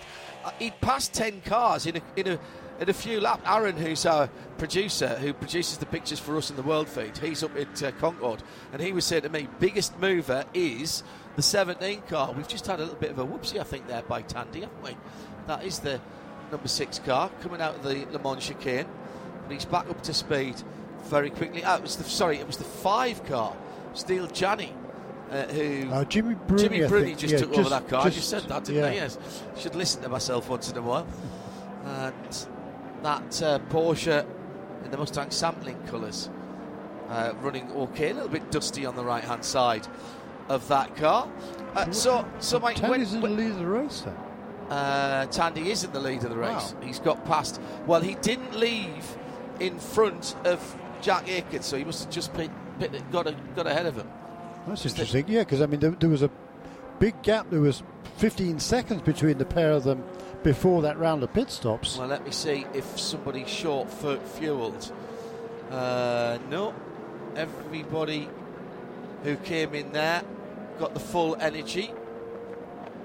They came out the pits at the same time, so Yeah. something something must have happened The there. 31 must car have been a was ahead, stop, yeah, Yeah. for sure when it came out. Mikey Taylor with us. When, when did when did you think that the win was on? Because Chris had a had a tremendous opening four or five laps. Uh, halfway through the last lap, I would say, because Really, we because you really was waiting just for it to go pop. and we were running out of fuel. We, we didn't have. Uh, we finished the race with uh, 0.3 liters of fuel left. Wow. So we were we were running out of fuel, and and uh, the the Hyundai, and then before that the 61 Audi were pushing us. So yeah, we were barely making it. Top, got f- top four cars together here, all, all of a sudden. Yeah. Yeah. We haven't, that's bizarre. How did that happen? Because they, they were all fairly well spaced apart before that uh, round of pit stops, but all of a sudden now it's number 6, 31, 7, and 24, covered by just two seconds as they cross the line. I, I mean, a, final question, mate, before we let you go, because you've just done your spotter stint and you'll need a bit of rest. um, although you're probably still full of adrenaline from yesterday. Um, did you have to recalibrate anything? Because with an ECU, that is. I mean, that is literally the heart of the car nowadays. It controls everything. So that's not just the engine and the spark and the fuel and the injectors, but it's things, as, as you said, it's like the paddle shift and all that sort of stuff. So, um, did that throw any, like your fuel calculations, for example, did that throw your fuel calculations out? No, luckily before this, before we rolled to pre-grid, we were able to reflash it. Ah. Uh, so when we when we realized we couldn't shift, we reflashed it to the Uh, so you had, fa- that's fantastic. You had an 11 year old in the pit who could actually do that for you, did you? yeah, yeah, exactly, exactly. Oh, Our guy. Jimmy did it for us. So. Mate, it's superb. And uh, and your, your Mexican mate, have you sent him home now? He is he has gone home now. Yeah, I don't believe he's still here, but he's he's gone home. He experienced it, and uh, hopefully he'll be back. he's got to yeah. tell. We I told him he's a hero. He should go back and, and tell everyone in his hometown, Mexico City, that he's a, he's a hero there. I love it. I want to know if he gets his Cupra back out now after that repairs the Cupra. It was pretty badly damaged, Oh, so I really? think that one will be a sp- spares spares car for the whole of Mexico, maybe. Right, okay. Mikey, brilliant story. Uh, you were a unanimous. In fact, when the car got, uh, it wasn't even, I think it was still about an hour to go, and we started talking about the Michelin moment of the race. And we said, well, whatever happens to the 17 crew, the JDC Unitronics are getting the Michelin moment of the race just for getting the car started. It was the Michelin moment before the race, actually. So you've got a brand new set of Michelin tyres coming up, coming your way, uh, courtesy of the Michelin moment of the race. That's awesome. Now, I I uh, I really enjoyed it, and, and now we're uh, we're doing okay here uh, with with the 85. So hopefully we can climb a couple spots. Well, But- let's talk about that because Tijmen van der Helm's in that car. What a young talent he is, by the way, and he's he's took to this like a duck to water, hasn't he?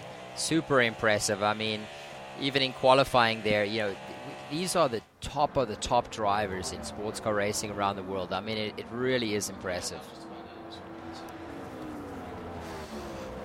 Well, we wish you all the best with that as we've got a slow moving NSX. Sheena Monk in the gradient number 66, staying well down below the yellow lines and now, in fact, pulling even further over to the left. That car had a little problem earlier on, but they got back up to speed. And with 14 and a half hours to go, I think she's going to get back to the pit lane. Yeah, she is.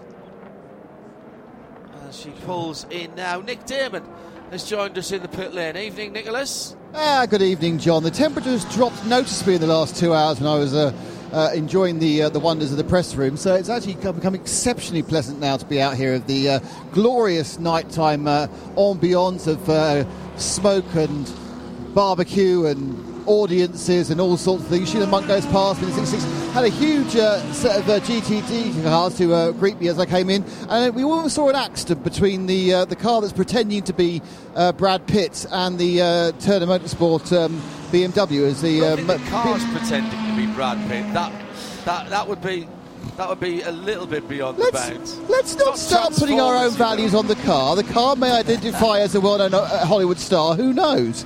Um, but yeah, so uh, it, it's uh, there was a very close the, the, the 120, which is of course the Wright Motorsport car, dived in as the uh, BMW left, but just managed to stop as they kind of were thinking about having what would be a very embarrassing, actually quite spectacular incident. But uh, we've seen a couple of near misses, but so far everyone's uh, managed to avoid an actual hit. I want to say thank you very much to Nick Damon there, and also thank you to Mikey Taylor who's been with us, mate. Please pass on our very best to the team. That was Thank so you. entertaining on a number uh, of levels yesterday. The race itself was a corker. I hope you get to sit and watch it back because what w- you have no idea what was going on at the front of the field. It was just as intense as what was going on in. In TCR, it's worth a watch when it gets onto YouTube, mate. I'll definitely do that. We'll hopefully have a good year of racing ahead just like that. Uh, I'll take it.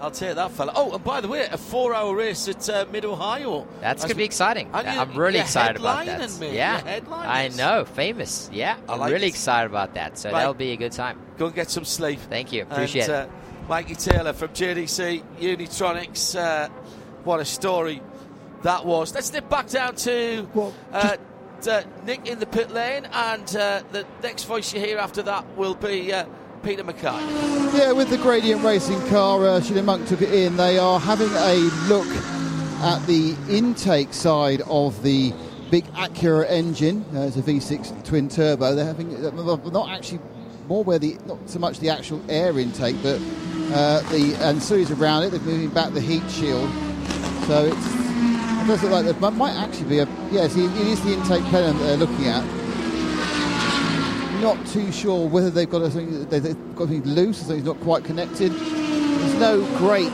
let's attack it with all the spanners we have situation at the moment, but they are having a, a good old uh, search. It is. My guess is the thing's suddenly gone down on power, and they don't know why. But we'll, uh, I'll hang around and find out. And uh, meanwhile, let's see what Peter has to tell me. All I have to tell you, Nick, is that you're brilliant. Well, it's one of our CrowdStrikes. That's all I want to hear. Pit lane reporters. good, good.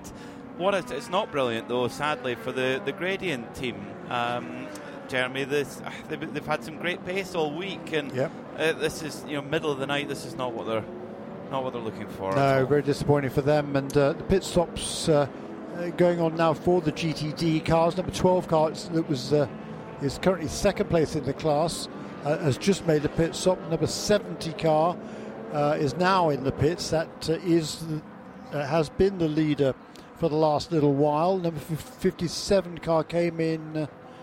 Uh, a little while ago. So I think that pretty much completes the sequence now in GTD for pit stops. But the action has been at the front of the field. After the pit stops, we saw number six car in the lead of the race. Number 31 car that had been leading pretty convincingly. Jack Aitken has taken over the wheel of that car from Pipo Derani. Uh, and he was uh, has just been was overtaken by F- Felipe Nasr, uh, and then two laps later, Felipe Nasr took over the lead of the race. We're now on lap uh, 300, just completed. On lap 299, Nasr overtook Nick Tandy and took the lead of the race. So it's now a Porsche 963 1-2 with the s- number seven ahead of the number six, but right behind them is Jack Aitken in number 31 and Philipp Eng, who's driving number 24 BMW. So the top four cars covered by very little. quite remarkable, isn't it? This new GTP category that's celebrating its first anniversary right now. Yeah. It debuted uh, at last year's Rolex 24, and how special has it been? Problem for Jenson Button in the number 40. Oh dear, Wayne Taylor Racing Acura with Andretti Autosport goes for a move up the inside of a GT Lamborghini at the International Horseshoe and spins. In fact, excuse me, it wasn't a Lamborghini, it was uh, one of the Corvettes. One of the, uh, uh, that was the number three Corvette. So the door is open, Button goes for the inside and just gets a little bit late on the brakes and bang into the side of the Corvette. The Corvette carries on, but Button has to flick turn it around. So uh, it's a bit of a baptism of fire here uh, for uh, Jenson's first Rolex 24 at Daytona. Has of course has done plenty multi-class sports car racing before, but Daytona is new. every day's a school day, as they say. He's been in that car for quite a while, Jeremy. yeah, he t- Yeah. It, this is a, uh, a, a double stint for uh, Jenson. He took over the controls of that car. Uh,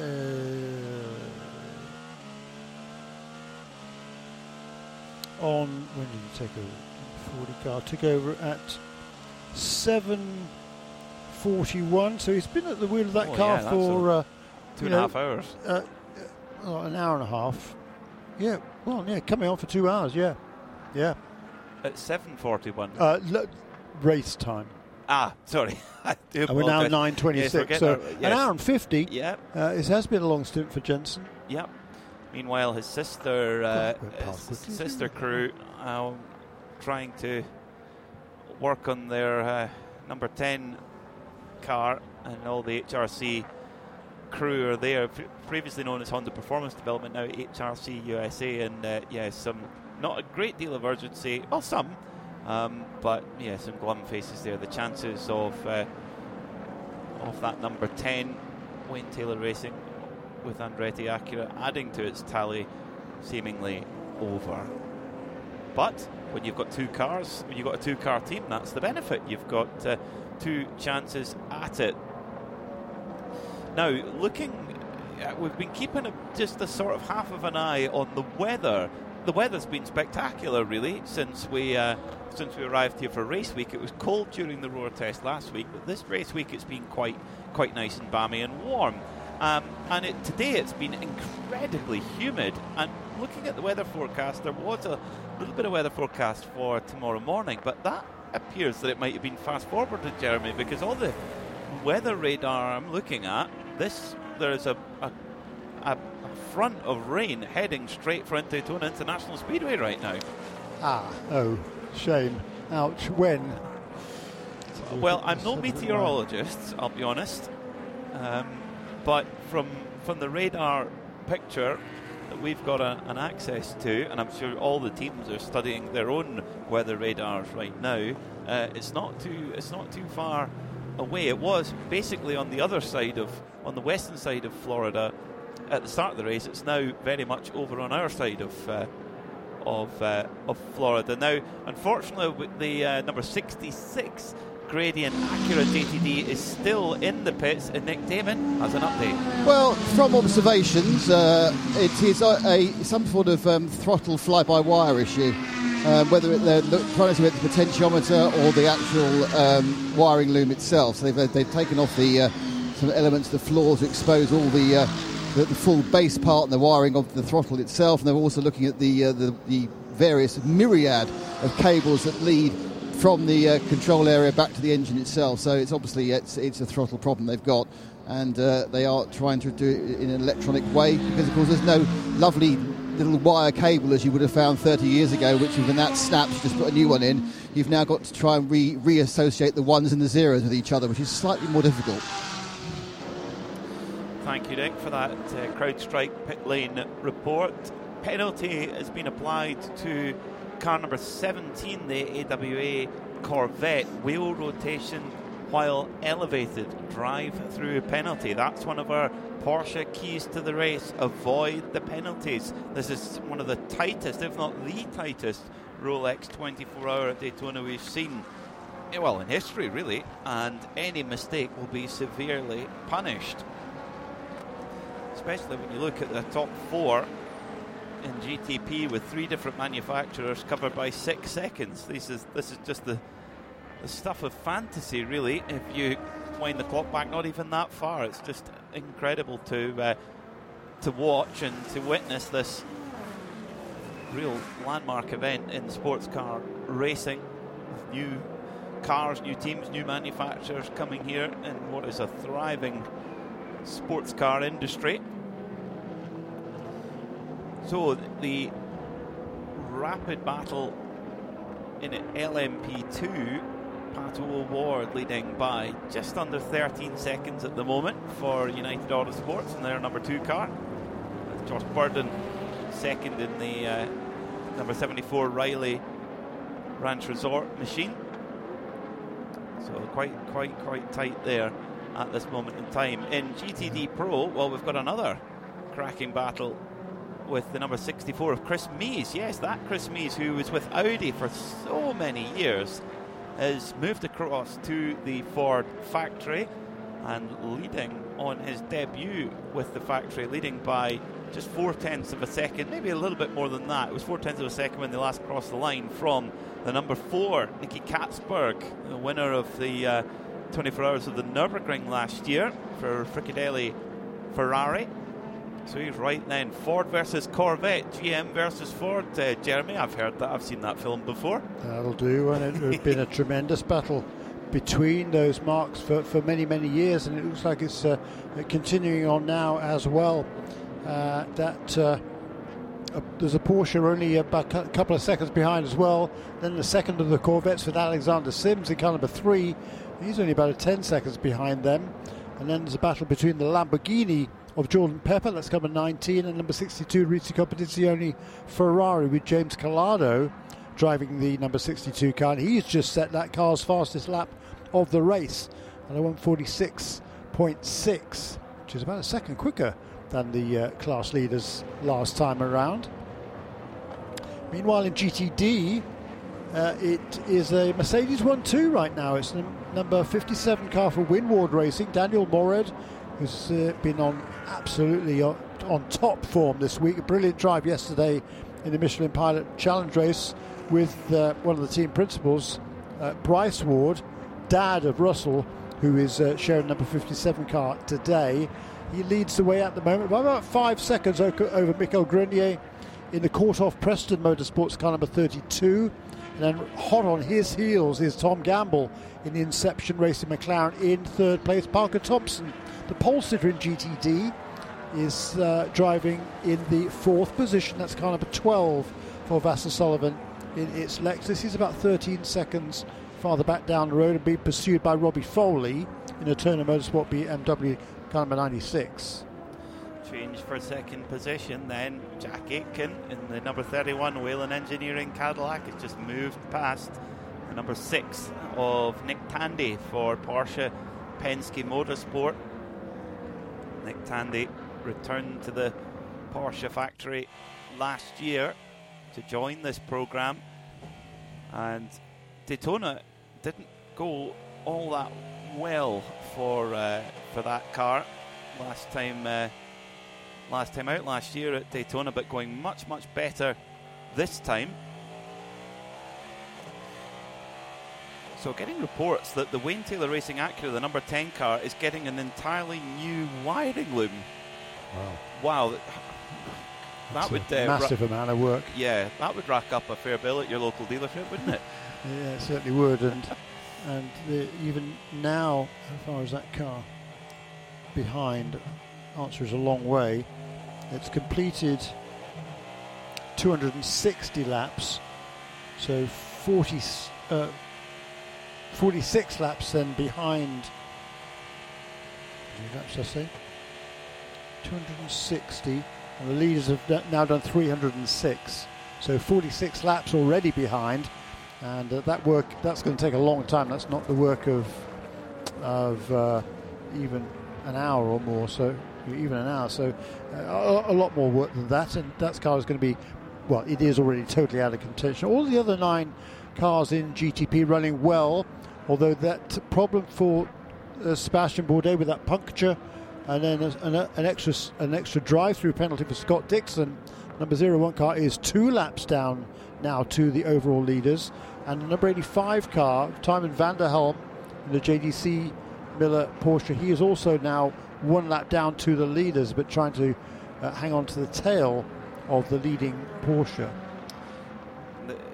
It's incredible, isn't it, Jeremy? That zero one Cadillac has had it's really been the benchmark of the field all week. It's been so quick. Okay, it was, didn't qualify on pole position, but it was uh, in every practice session. It's just been out there grinding on a great race pace, and it's not going their way at the moment. But they are far from uh, far from out of it. Um, do not write them off. With you cannot write uh, either that team or indeed its driver lineup out of. Uh, one driver, though, who's on the charge, and that's at the front of GTP, is Jack Aitken. He did he dispatched with Nick Tandy a couple of laps ago, and he's now got his sights set on Felipe Nasr. Took three tenths of a second out of our race leader Felipe Nasr on the last lap. While our GTD leader Daniel Morad making his way through the pack and just you you said it just right there, Jeremy. He's just in the in the groove this week, and we've we see a few drivers in this in the IMSA WeatherTech paddock that pull double duty in the race in the Michelin Pilot Challenge as well, and I do wonder if it's just the it, and I know they're, they're two championships in their own right, and both are are, are, are significant, but the Rolex 24 is a massive race, but having that having that run in the Michelin Pilot Challenge, I think it's a, it's a great tune up. It's, it gets you fully rearing to go for the race. Well, that's for sure. Particularly somebody with uh, his level of enthusiasm, that's for sure. But um, look, it's uh, it's it's a great battle going on here in pretty much all of the classes at the moment. In LMP2 Pato O'Ward, he's pulled out now at 19 seconds over Josh Burdon, so just little by little he's extended that margin. Uh, they made the, their most recent pit stops a little while ago now, so it'll be pit stops looming for the LMP2 field again before too long. Number two car leads from number 74, Nick Boulle, once again doing an excellent job in third position in number 52, and also PJ Hyett, his first ever race in a prototype car, uh, in fourth position in that AO race. Excuse me, AO Racing car number 99 uh, and he's done a really ju- good job in that car. He's been at the wheel of that car now for the last couple of stints and turning some fast lap times. Very impressive for somebody with such little experience. I mean, he only started racing a couple of years ago. Would you allow me some pedantry, Jeremy? He has raced a prototype before, a Porsche 962. Oh, yeah, well, yeah, a modern level, prototype. Okay, fine, I, I know, I'm, I'm, he's, he's got all, I'm, he's got all sorts of vintage cars yes, as well. he's got yeah. an amazing collection. I wouldn't say he's raced the 962. He has at Rennsport. He did. He did. Yeah. I've, uh, Jeremy's giving me a no, look. No, no, that's fair comment. Yeah, yeah. now, uh. Nick Damon is down in the, the garage, our CrowdStrike pit lane reporter. Nick, what's going on? Well, I thought I'd tell you about what you don't know, first of all, uh, because um, more bad news for Wayne Taylor Racing is that their Lamborghini Huracan GT3, the number 45 car, is also currently uh, in the actual garage, uh, not on the pit lane. That car's got a problem with the front left. They're replacing the whole hub on that front left hand side, as well as having a look around other bits underneath the car. Um, the Acura, the number 10, the blue Acura, the Taylor Ericsson Hartley Albuquerque machine. That is in a state of disable. Uh, it has been disrobed. Um, they've taken off a lot of. You the windscreen out, which I think is quite a, a, useful way of getting a bit more access to it. But yeah, as you say, they are obviously doing a pretty major piece of electrical work. They're also taking a chance to do everything else with fluids as well. But yeah, there's a large amount of um, wiring going on. Most of it is, is obviously placed around the front of the car, which is where the hybrid system is, and also um, a little bit it, it moving into the footwell as well. Um, on a bit of good news, um, the 44 Mercedes rejoined whilst these two cars were feeling a bit sick. So you've got one car back, two car out. You know, uh, yeah, it's almost even, Stevens. The 44 Aston or Mercedes? Uh, I think it's I, it, Aston. well, I saw 44 it's, Aston. Well, it's, it, I think it was 44. I mean, I went, oh, there's a car, as you do.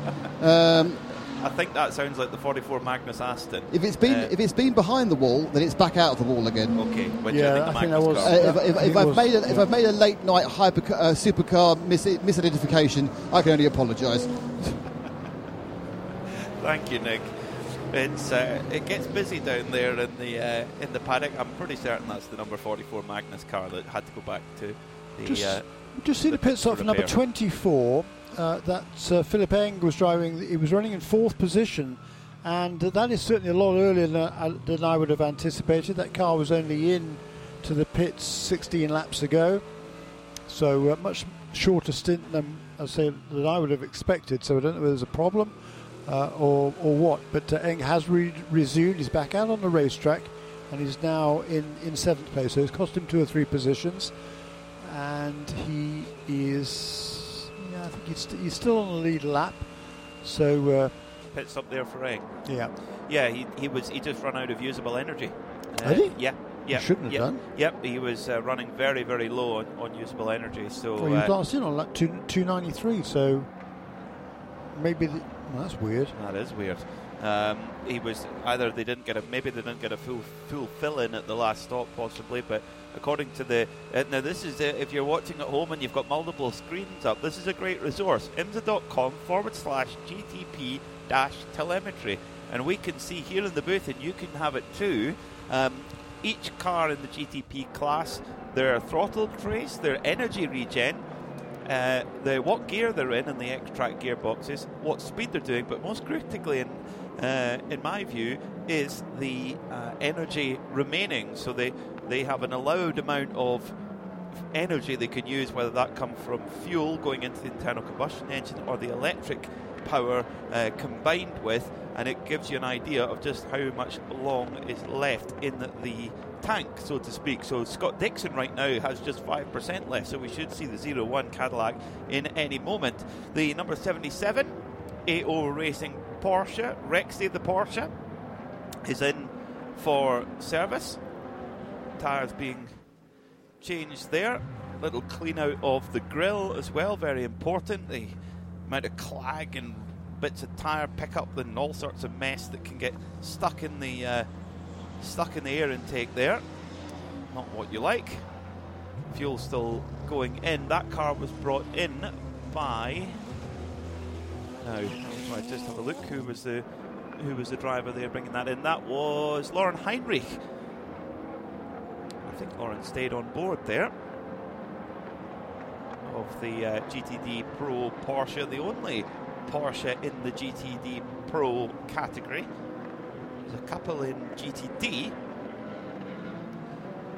This lineup, very strong lineup, a, a combination of uh, youth and experience. On the youth side, you have Laurin Heinrich and Seb Priaulx, both young stars with a big future ahead of them in their early 20s, and then Michael Christensen, who's only 33 but hugely experienced, a Le Mans winner, etc. Nick Damon, though, has the 01 Cadillac. I'm with Scott Dixon, who, after many conversations, Pete, Mack and I both agree is one of the greatest drivers in the world at the moment. Uh, that's that's carried on over a year ago, that is. Uh, no, Scott is fantastic and he is staying on board. It is a fuel, full set of fuel. However, there's a bit of concern around the front left. I'm not sure whether that's just pickup, and they're trying to pull out some gunk around that front left-hand side. Now, having a bit of a look, I think perhaps they've noticed a bit of a drop in downforce. Now, having a look at the um, the leading edge of what would be the start of the downforce generating under tray, or the, uh, the where it would be a plank if it was a Formula One car. They're happy what they've seen. They've dropped it, and away it goes. And they didn't manage to find anything particularly uh, exciting. Someone's pulled something off the battery, I think.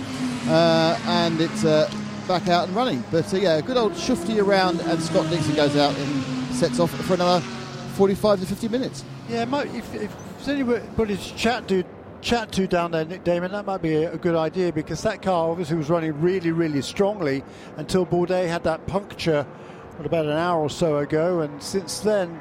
Uh, there was then after that there was a drive-through penalty for Scott Dixon, um, and so you know it's all gone a little bit pear-shaped for that team. It's now, I think, it's maybe just still two laps down, but it's it's you know two laps it's got to make up if it's going to be back in, into contention at the front of the field. Well, we're getting. Uh, I think it's three laps down now, actually. Ah, well, I, I don't write them off. With 14 oh, hours not. to go, no way. No because on that in lap, Scott Dixon set the best sector one no. of anybody. No, that's actually that goes when it when Back the car's in the pit lane, it resets Ah. to what the, the best Ah. sectors are. Thank you, Jeremy. Yeah. Thank you. Sir. Apologies there. Yeah. Apologies there. It's always a bit misleading that one. Yes, it is. It is a bit. It's, co- it's it, us commentators were very easily caught out, aren't we, from time to time? Uh, getting reports, uh, thanks to Off the S's on Twitter, who's tweeted us at, at IMSA Radio, it's in the spits of rain at turn one. Oh, here we go. here we go. We're just 11.30 local time and looking at the weather radar, that rain is looking ever so close. But is it going to catch us here in, in real noticeable fashion here at Daytona International Speedway?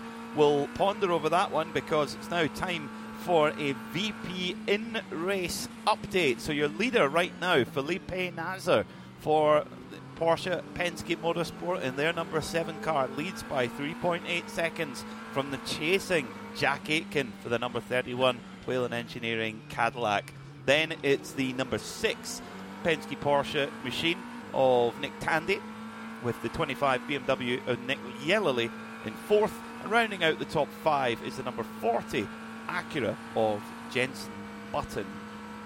In sixth, it's number five Mustang sampling Porsche of Gimmi Bruni, followed by uh, the 24 BMW of Philipp Eng. Then it's the 85 JDC Miller Porsche of Tijmen van der Helm, and rounding out the GTP field, all out there, uh, it's got all but one out there and running at the moment. It's the uh, number 01 Cadillac of Scott Dixon. Unfortunately, the number 10 Wayne Taylor Racing Acura, the Konica Minolta machine, is in the garage at the moment, receiving a new wiring loom as well as various other bits and pieces.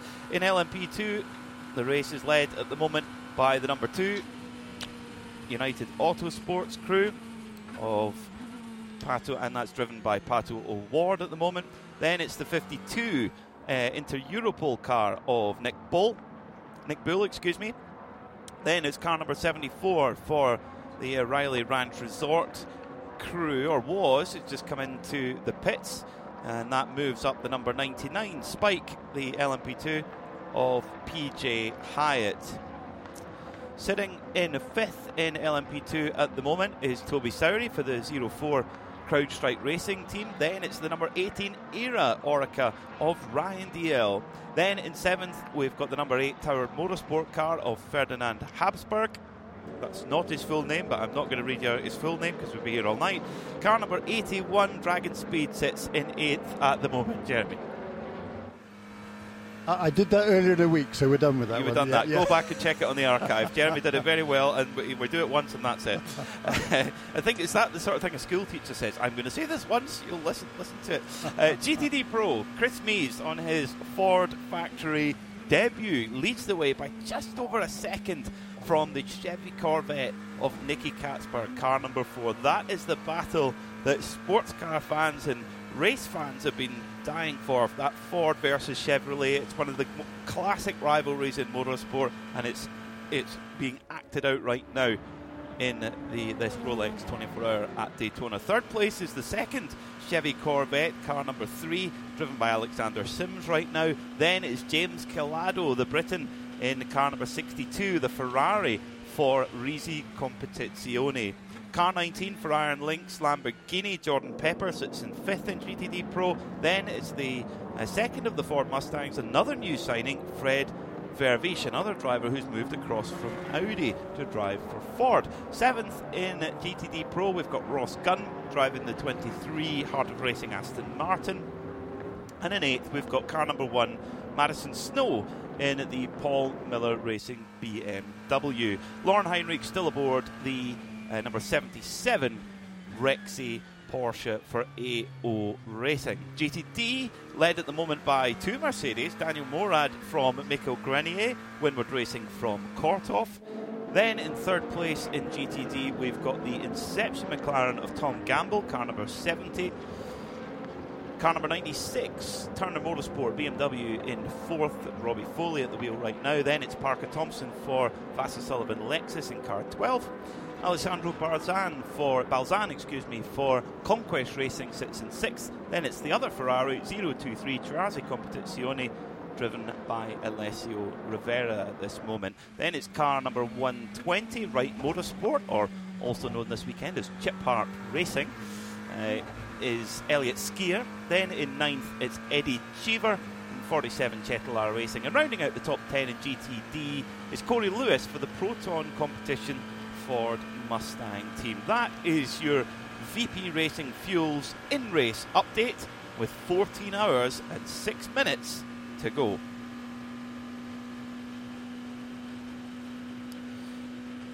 So,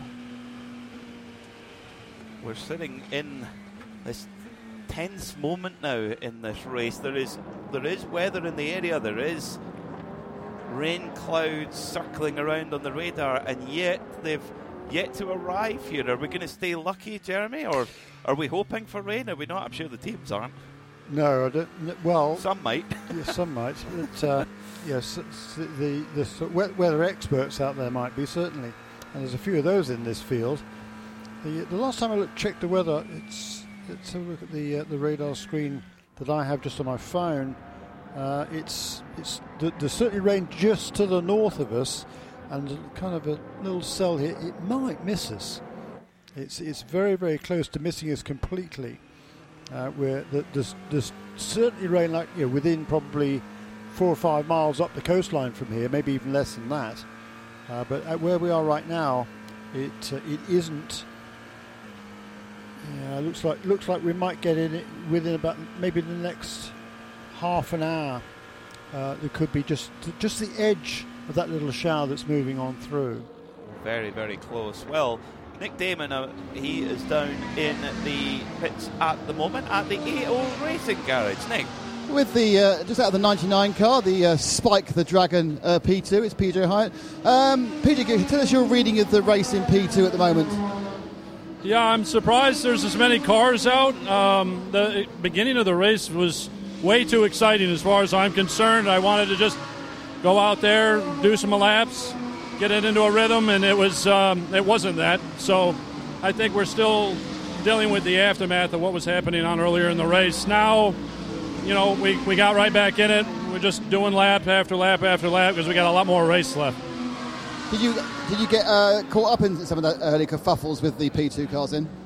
Yeah, yeah, I got a little love tap into the bus stop. Yeah. No, no one wants that. That's the last thing you want. I'm saying again. That's the last thing. Are you you one of the Oh, th- yeah, you yeah. one of the three cars who ended up facing the wrong Yeah. way? Ah, yes, right. yes, yeah. Yeah, yeah, very, very excited. Missed, missed the tire barrier by about that much. So, yeah, very exciting. So how, how many how long did it take for your heart rate to go back down again? It didn't come back down until I came back in for uh, for the driver change. These cars now, of course, these P2 cars, they're very, very established. They've been around a huge amount of time. Effectively now, do you tend to, to always have a, a car that's good because you, everyone knows how to set them up? So it's just a case of managing that good car to try and beat another good car. Well, that would that would make a lot of sense if we weren't a brand new team running a P2 car. So, yeah, we don't have the giant setup notebook like a lot of these other teams are racing against, but we've got a really killer crew that have done an amazing job, and we've, we've got a very competitive car. So, we're, we're figuring it out. PJ, thanks a lot. Thank you. PJ Hyett there for the number 99 AO Racing LMP2 squad as part of our CrowdStrike pit lane report. Great, uh, echoing what you you said a moment ago, Jeremy. PJ doing a, a top job in a car Yeah. that's very, very different to the uh, GT3 Porsche that he drove last year. Must also be a bit of an interesting experience driving one car and owning another car in the race and not doing a Ben Keating jumping between the two. He's got a car he owns in the in the race, but he's not driving it. Yeah, I, wonder, I don't know whether he was tempted to drive uh, to drive both. I think Gunnar Jeannette, who's been his who's sort of team manager there at uh, AO Racing, and and uh, very much the sort of guiding force be, behind what PJ has done over the last few years. I mean, he's done a lot of racing over the last couple of years. He, he did most of the World Endurance Championship last year in GTE AM, didn't he? So, um, yeah, and, and Porsche GT3 or Carrera Cup racing the year before that. So it's been pretty intense for PJ since he started racing just a couple, two and a half years ago.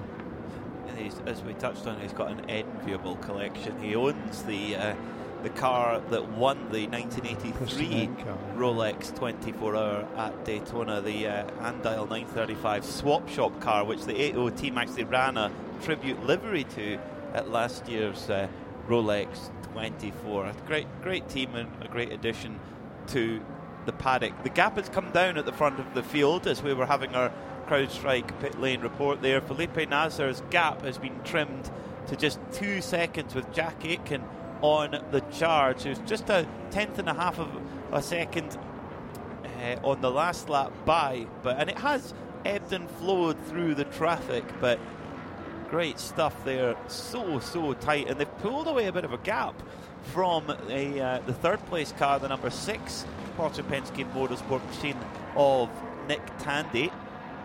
Or the uh, oh, if you look at it closely, if, if uh, you ever get the chance on Nick's social media, you see the back of his helmet. There's a crocodile on the back of his helmet, and that was actually a nickname that was given to him by Franz Konrad when he drove with him in the uh, Porsche Super Cup because uh, he thought he called him Crocodile Tandy So that ever since then, he's had a crocodile on the back of his uh, on the back of his helmet. So very, uh, very, very cool that he still carries that in uh, in honour of his old uh, his old team boss Franz Konrad, who still still runs at the the Nurburgring and various other places. So this weather, oh, is it is it coming towards us? Is it going to miss us? That's the question. Then, you know, can you imagine what it's like on the on the pit walls right now, uh, Jeremy? With every team, st- I'm sure they'll be studying every last second of all the radar to see if they need to be getting ready for a potential switch. Yeah, I mean, wet tires. If we do get some rain, uh, judging from the r- the radar that uh, I can see here, it shouldn't be very long and it shouldn't be very heavy whether it'll even require a switch to wet weather tyres. You know, there's uh, it, will certainly make things tricky out there because uh, we've been, uh, you know, this is this race is uh, you know well in underway now, and you're coming up towards where are we? Not just it'll be 10 hours in just a few seconds. Um, so, uh, and this has been a you know a goodly, a good long run since we last had a caution period. Um, don't want to say, I shouldn't have said that, should I? but it's been quite a long time. So yeah, there's, there's a fair bit of debris out there now, but uh, there's still lots of cars running, and it is busy, and it will get very, very interesting if we were to have a quick shower of rain.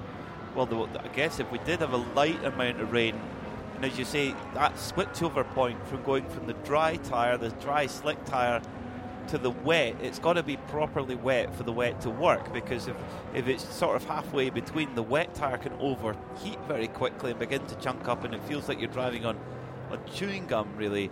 Um, so that would be a really awkward one for the teams. But with that being said, you really wouldn't want to.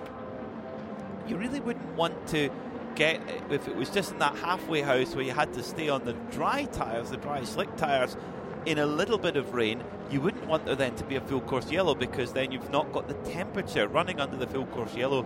You can't generate the tyre temperature and therefore you lose the grip. So if we do get that kind of halfway house, the teams will definitely want it, and the drivers particularly will want it to stay green flag racing to keep the tyre temperature up as best as possible. So this is a re- real moment in the balance where here we're staring at the uh, the weather radars as close as we can and any any meteorolo- meteorologists out there who like to lend us a hand, give us a tweet at IMSA Radio. It was great to hear from so many of you being so kind to get uh, in touch with us here uh, in the, the booth.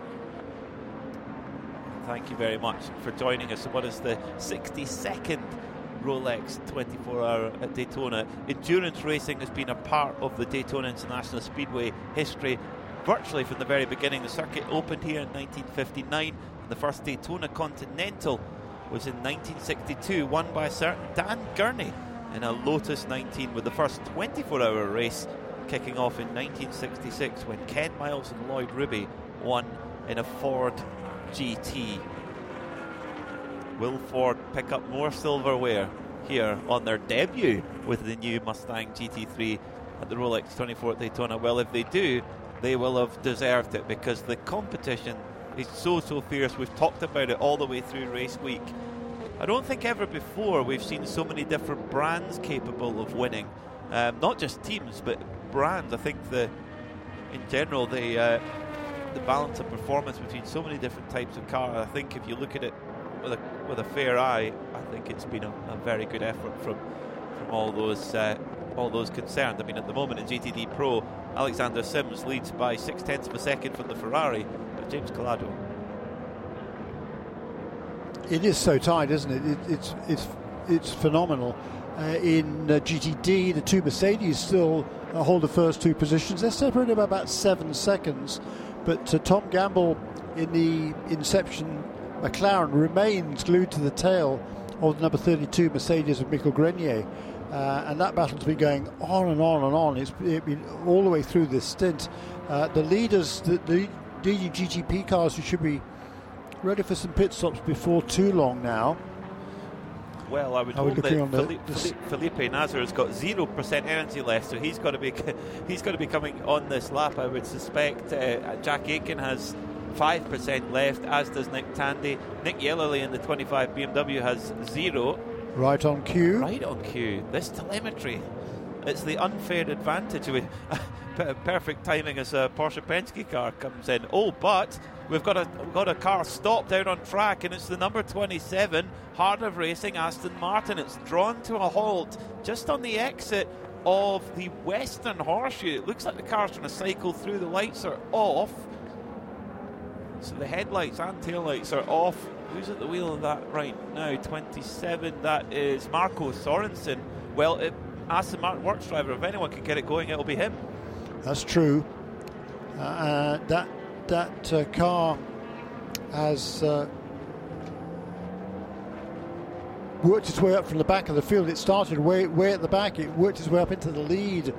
Um, not too long into the race, and you know they've been ebbing and flow, flowing. But if you've got it going again, it fires up the engine, the lights come on, and away he goes. So. Uh, a reset there of the electrical system, perhaps on that number 27 car. Seems to be going pretty, carrying pretty good speed through turn six, that's for sure. So maybe he's just got it going again.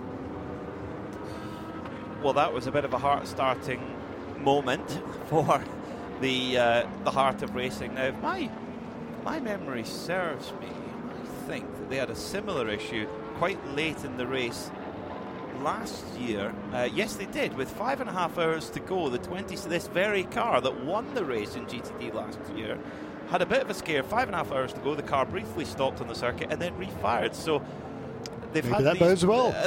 uh, well, quite. That see, I like your positive thinking, There Jeremy. There you go. Yeah. So we, we had uh, the second, third, and fourth place cars into the pits after 323 laps. Now, one lap later, the uh, race leader, Jack Aitken, brings number 31 Whelan Engineering Cadillac onto pit lane as well. Regular service for all of these cars. So the G- as the GTPs come into the pits, Nick Damon is right there. Yeah, with the, uh, the, the JDC car, which was yellow and now is mostly black at the front, with the tyre detritus being thrown at the front of this Porsche 963. No sign of a driver change. In fact, no sign of new tyres for the driver either. Um, he's just going to have to carry on on the old rubber. So as we have some slightly cooler conditions, they're not still humid. They can run a bit more double stinting. Our leader, or our erstwhile leader when he came in, Jack Aitken in the 31. Off he goes uh, with a 42 on the side of the car, which I just realised uh, rather stupidly is actually the amount of time they were stationary in the pits. So it's 42 seconds in the pits. Uh, it's 41, oh, 43 seconds for JDC uh, as they go past me. I think it counts up all the way to the, to the exit, so I kind of get a, a snapshot of the whole situation. Um, I kept wondering why everyone was so far down in the, in the overall rankings. 36, 39. Oh, right, that's not their position. That's not their position indicator is no longer indicating their position, which is a bit of a problem. Uh, here comes the Mustang sampling uh, Porsche, the number five. That comes in. The big zero this time. It's got a, uh, a one slight failure, which apparently isn't an issue, I suppose, as far as IMSA is concerned. It's the left hand uh, running light, I'd call or brake light, which is uh, obviously vertically mounted on one of the wing end plates. That is uh, no longer working. This is a full service tyres, but the tyres going on this number five car are not new. They've seen some action before. Possibly, my guess is something during qualifying. Uh, but there is a bit of faffing going on in the steering wheel as well initially. Uh, that has led to nothing. They've managed to finish that. Again, mechanic on the front right examines the. Uh, oh, I see what they've done. They put fresh tyres on the right hand side and used tyres on the left hand side, but new used tyres. So slightly less medium tyres coming off the car. Big M, I can tell you, on the tyres that came off. Didn't see which went on there. It's probably where will be softs. So as the temperature is dropping, they're getting a chance to use these tyres, which, are, as you've heard, the soft tyres, actually completely out of their operating window the entire time. Thank you, Nick, for that comprehensive CrowdStrike pit lane report. Ricky Taylor of the uh, number 10 Konica Minolta Acura told us in our Michelin countdown to green that he expected there to be around 10 double stints required for the GTP cars. Um, so there's quite a lot quite of that many that's required, really, but. Um, even if it's in that many as- general range, that's a lot. Uh, particularly now, if it were a cold Daytona, which is what we maybe we normally expect uh, at the uh, end of January, uh, or even a cool Daytona, you would kind of think, well, that's not such an issue. You have the uh, soft tire for the the night time and the medium tire daytime. It's just so unusually warm and humid. um, this year. So that makes that double that double stinting and that time management quite a bit uh, quite a bit more difficult. Track temperature at the moment is 23 degrees Celsius, which is about 7 degrees Celsius lower than it was uh, in the middle of the afternoon. But air temperature is still 23 degrees Celsius. So I don't, at this stage generally, I don't see the track cooling a great deal more. And that's 5 degrees Celsius higher track temperature than the minimum track temperature that we saw last year. So, and Ricky also again told us in our Michelin countdown uh, to green that the, it's way out the window for the soft tyre in its ideal window. Um, but and then even in the mediums, it would be quite difficult in the uh, the hotter part of the day. So it's a big question mark of what we're going to see for those last four or five hours when we go into daytime towards the, the finish of the race at uh, 20 to 2 tomorrow afternoon. Plenty to play out between now and then. And meanwhile, with 13 hours and 50 minutes to go. Felipe Nasr and Jack Aitken are having a bit of a, a time trialing competition at the moment. They're uh, they aren't actually right beside each other on track, but the, the the way that they're battling with one another on the timesheets, trying to get through the same bunches of traffic. Felipe Nasr going through about two seconds ahead of Jack Aitken trying to make the way through and trying not to lose time, but also trying not to take unnecessary risks. There's still a long way to go in this motor race. So take that one off your bingo card if you hadn't had it already. Last time by, this is how close we're talking about. Bearing in mind, we've got a Cadillac in the hands of Jack Aitken with a five and a half litre naturally aspirated V8 engine. The Porsche has a V8, but that's about where the uh, the similarities stop.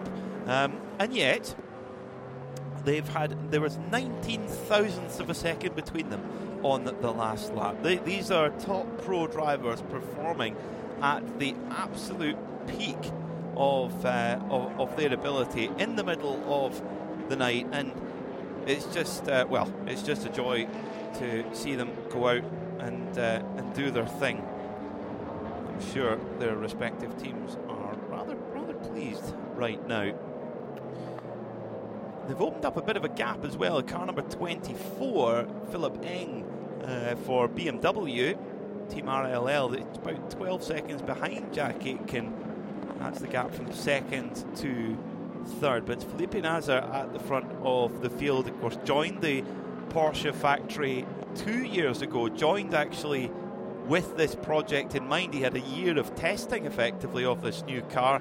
Drove a few races in, in GT and in, in fact two years ago won this race uh, in GTD Pro in the uh, in the Pfaff car alongside Matt Campbell and Mathieu Jaminet, and one of the most dramatic finishes we've well we've ever seen at this uh, at this race.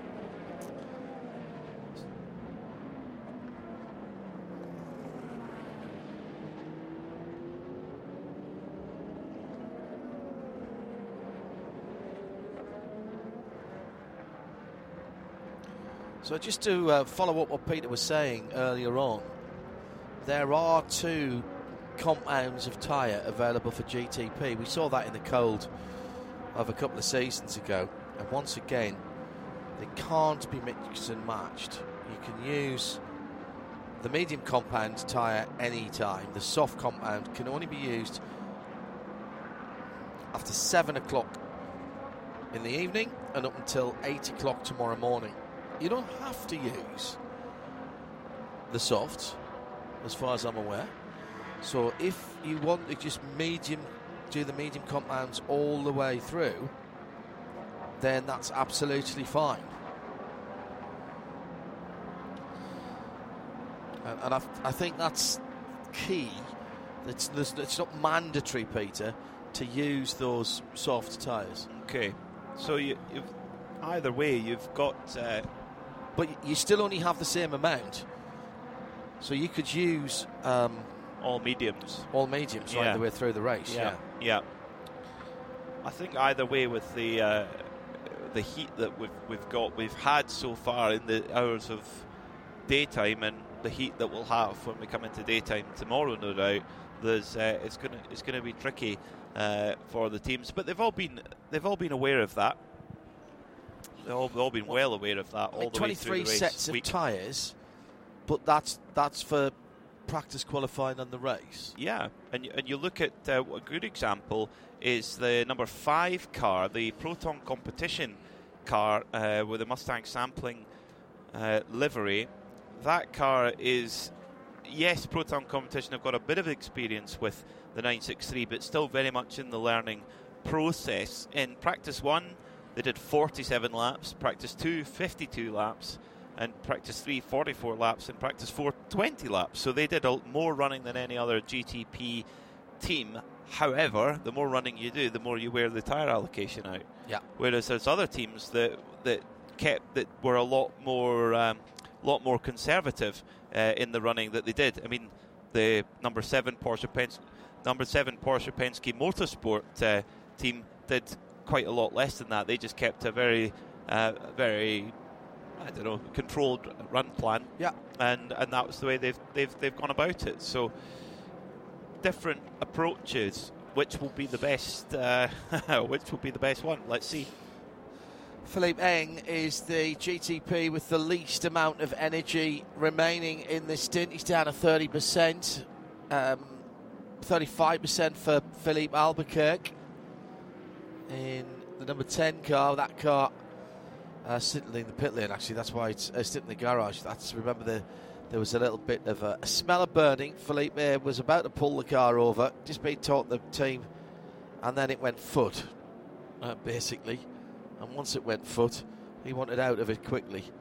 So that car having a new wiring loom or part wiring loom at least. The windscreen was out, front bodywork was out, and extended test I suppose is what will happen. They'll need to complete the requisite percentage to get points, and that might be difficult. We'll see how far through the race they can get. 13 and three quarter hours to go.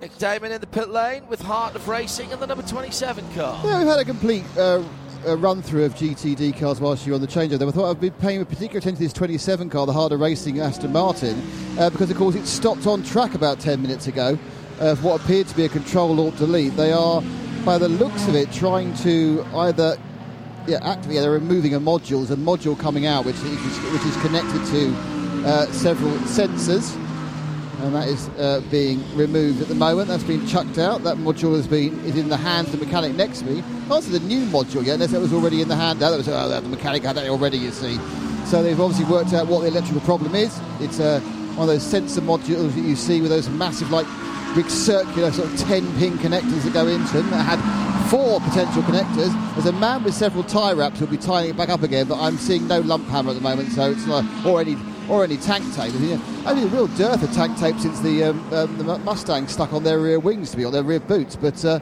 yep, this is obviously a, a, a problem which uh, I think, as Peter alluded to, there's a similar problem this time last year for this uh, this car. Yeah. So obviously it's a, it's a known electrical issue. They are getting through it, and they're about to finish it, and it's cost them, I would say, about well, they finish it now about two minutes, 90 seconds to two minutes to do it. Thumbs up, roll the car back, slightly run over the, the mechanic, which I think is a little bit iffy and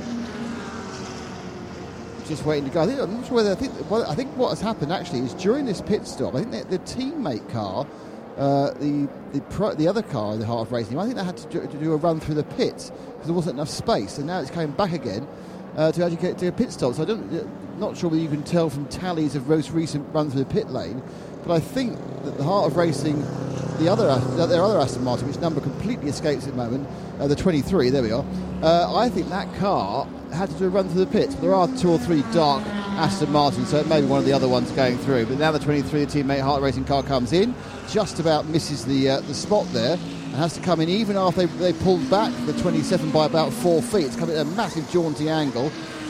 Just about enough for the fuel to get in. Taking a bit longer for this 27. Actually, they're still uh, rooting around trying to uh, reattach the uh, sensor box more firmly, but they do seem to know what they're doing and it's just taking a bit longer to get everything properly attached. And the teammate car, that's getting a fuel. So uh, uh, a, not particularly um, great five or six minutes for the Heart of Racing team, John. Thank you, Nicholas. Nick Damon down in the pit lane. Hello to our listeners around the world. As we're uh, heading towards. Oh no, in fact, we're there. We're now into Sunday. So we're into the uh, second day of the race, if not the second half of the race, uh, just yet. Uh, uh, in which case, happy birthday, Tommy Milner, says Jeremy Shaw. I'm not sure if everybody heard that, but he said that to me. Uh, hello to all of you around the, the world. People in Singapore listening. Well, that must have been an early start. Uh, Hoffman. Uh, so it was nice hearing uh, Mickey uh, on air during the Rolex after that wonderful race yesterday. Uh, Rexy and Spike being a lot of favourite, favourite liveries. Uh, what are yours? Says Finley Gunn. Ah, that's a long conversation. How long have you got? That's a conversation for when I'm looking after the middle of the night at the Nürburgring when I'm sitting there with my feet up and my cup of sacred coffee and just saying, Hi, all you truckers out there. Let's hear what you're doing. Uh, the Sacred Coffee powered Night Owls coming up with JP and Bruce from 2 a.m. Eastern. It's uh, 7 o'clock in the UK, 8 if you are in Central Europe, which is nice. And I was trying to f- find a particular tweet there, and the problem is, Peter, they're coming in so quick. They are. That every time. Right, we've got somebody being pushed the wrong way down the pit lane. Oh, that's is the- the Heart of Racing the- 27. Oh no! So that's bad news. Was that that was the car that uh, It ground to- stalled out at uh, the west end of the yeah, infield, didn't about it? 20 minutes ago, and, and uh, they they had a you know they won the race last year. They were so fast, uh, and yet you know five and a half hours before the end, they had the car stutter to a halt and then refire, and they still won the race. But this is a much more. It appears much more of a, a difficult problem where they're having to push the car all the way back To up the pit pit lane. Yeah, that's a long, long way. There's four mechanics working working hard at it, and ah, what a shame for Heart of Racing. It, it is a new Aston Martin GT3, but more of, a, of an evolution package. You can actually use the old car and buy the As evolution package. Yes, Yeah. exactly. So you We're need to buy an entirely new car. We're not really talking about it, are we? The GT3 or the GT4, particularly not the GT4, because that that car, uh, the shape of that car was disguised by. Well, the, the, well, The okay, car's we're not not, supposed actually to. We're not released supposed to, yet. but Car- uh, hang on, if I put my microphone down, the the car isn't actually released yet.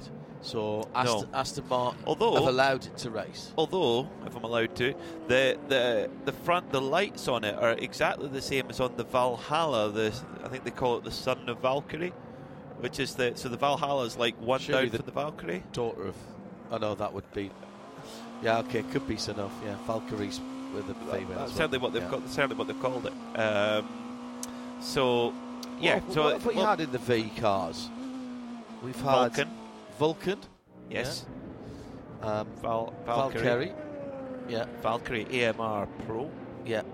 Vantage, of course, is the, Vantage. the the standard car. Vanquish. And one, and what? Uh, have we had the Vanquish yet? Oh, we- we've had a Vanquish No, in we, the there's, a, there's a new Vanquish, isn't there? That Ah. was the, meant to be the V6 car. Um, the uh, there was uh, Nick. Sorry, I'll fade you up, Nick, and then everybody can hear you. So I'd, I just thought there was a, wasn't there a special called the Valhalla, like the ultimate thing. Because remember they kind of split off when they had the Valkyrie and the Red Bull. Then someone started producing an ultimate version that was wasn't Red Bullified. Now Red Bull have gone off to do their own thing as well, and they're kind of a weird. That's a Lamborghini, by the way, from Iron Lynx. That's the way to get out your pit box, isn't it? Yeah. I think that's the uh, that's the Lam- big Lamborghini Bull saying no. Stop talking about Aston Yes. Martin. Talk about me Who- instead. yes.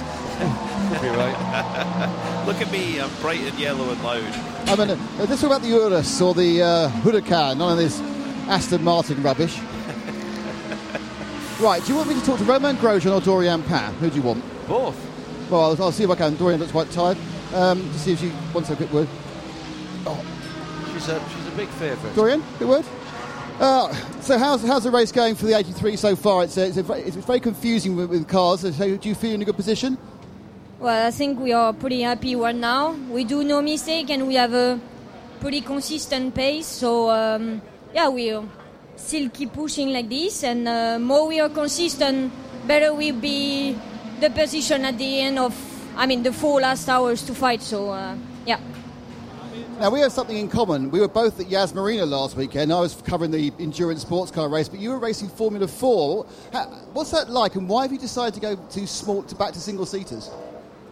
Well, that's always had my dream to be in Formula Formula cars, and um, my ultimate goal one is to be in Formula One one day, and I have this opportunity this year to to race in Formula Four and and also together with Mercedes. So um, I'm pretty happy about yeah this opportunity and um, and yeah now I'm doing Daytona, but um, it's not easy to switch, but it's quite interesting because it's two different racing and uh, but you learn on both sides. So yeah.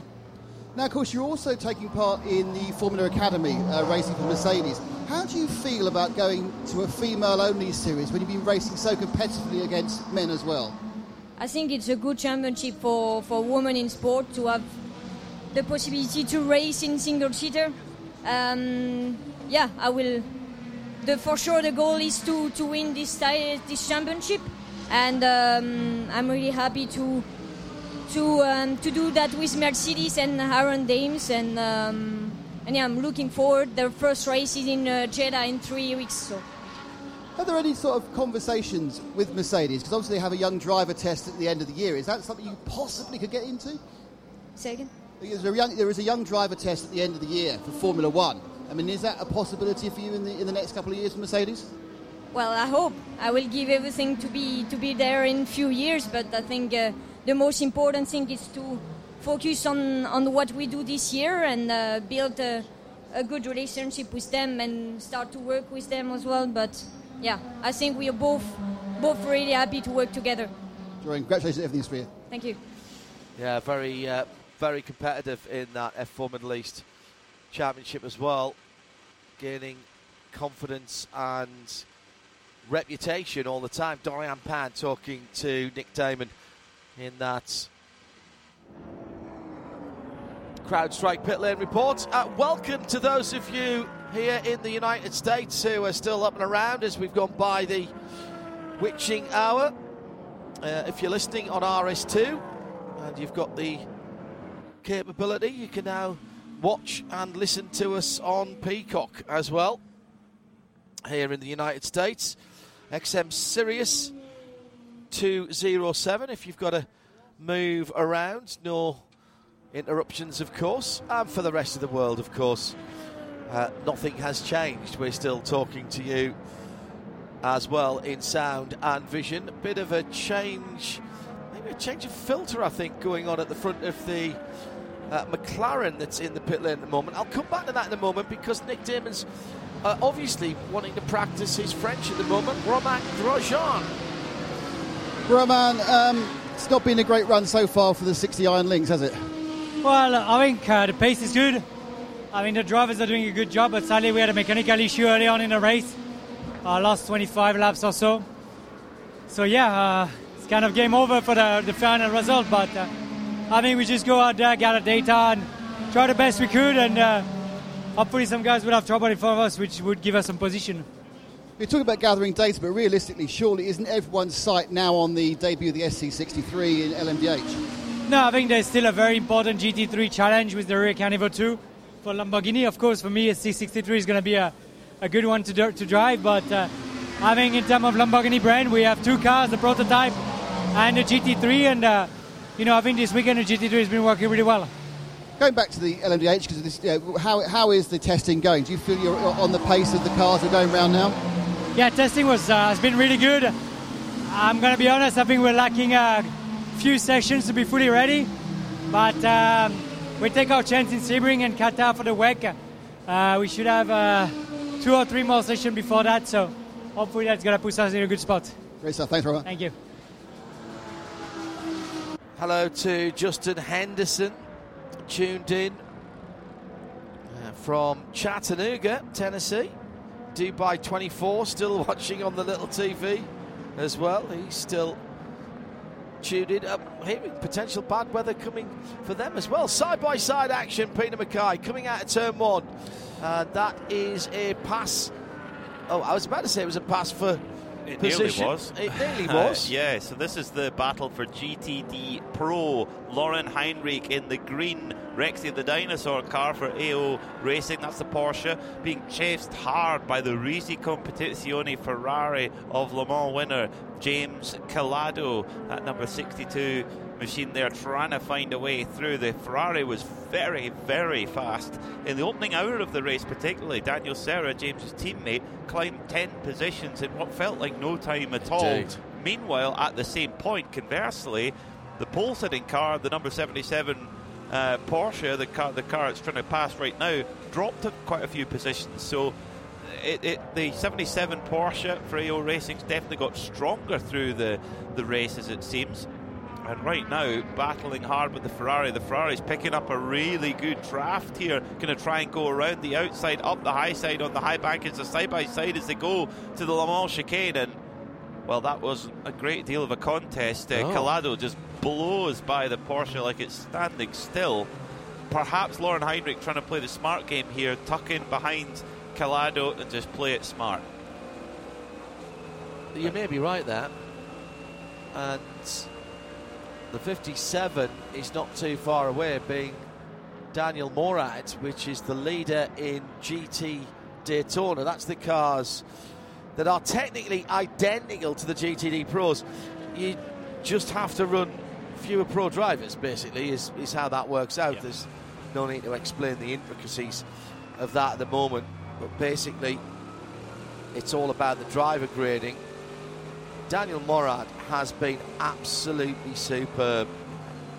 The stint earlier on today, which brought this car into contention, was stunning. He was out with all the big names, more than held his own, picked off some big scalps there, ably backed up by his teammates. His turn has come around again, and it's time to go hunting.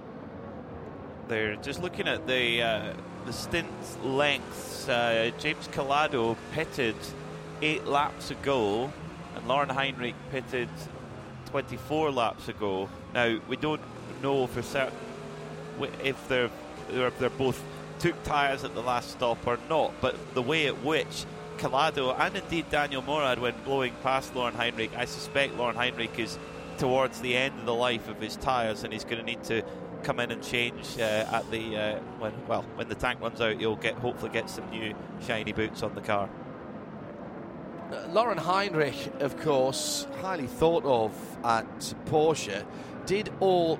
If we cast our minds back to the what our esteemed leader, Eve Hewitt, the responsible adult, called the long yellow flag, by which he means the couple of years that we spent under the umbrella of uh, COVID.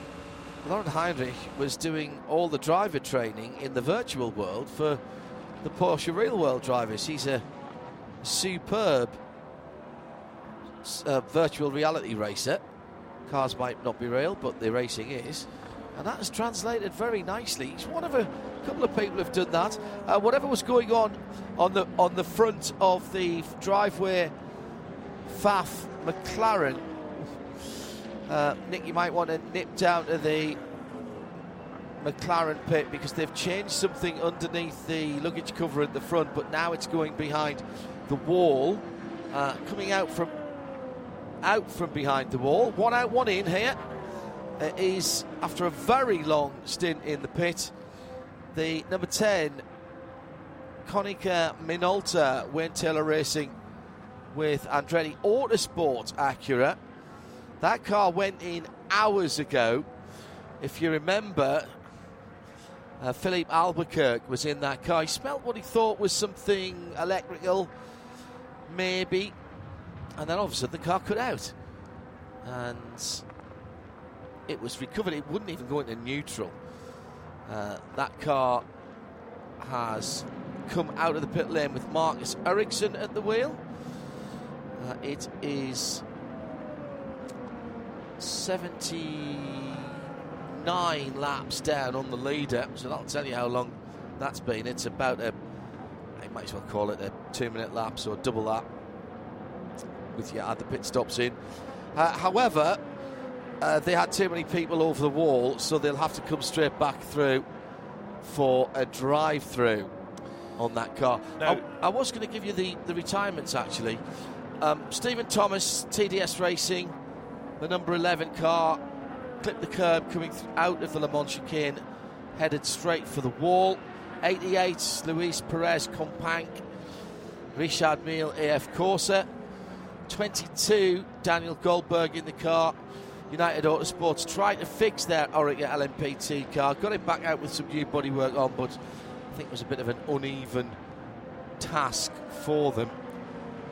The 75 Sun Energy 1 car, I, I've seen that as a retirement on the official channel, uh, but I haven't had that confirmed yet by the teams. So I, I would get the I wouldn't get that as uh, crossed out with your maybe the sharpie of doom yet. Maybe the like a heavy pencil, like a, a two B pencil of doom.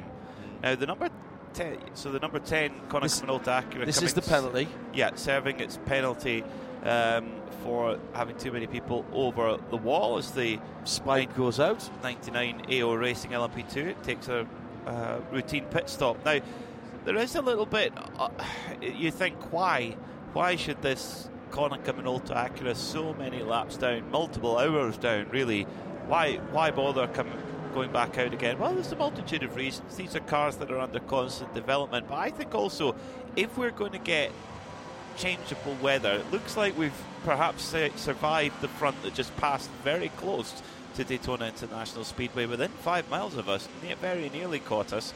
But if we do have another weather front come in in the morning, having a car that's completely out of the running, huh, you can use it as a use it as a kind of guinea pig. Whether test you run, mule. yeah, test mule. And you say, right, let's try wet. Is it? Are we too early? Are we not? And you've got a car that you can play to your uh, your favour, and that's that's the benefit of having two cars. Let's catch up with a few of your messages at IMSA Radio. Hello to Brendan Roberts. Welcome to Sunday. Sydney, Australia. It was a 5:40 a.m. start for him. Said, I'm pleased the race has settled down. I'm enjoying this now.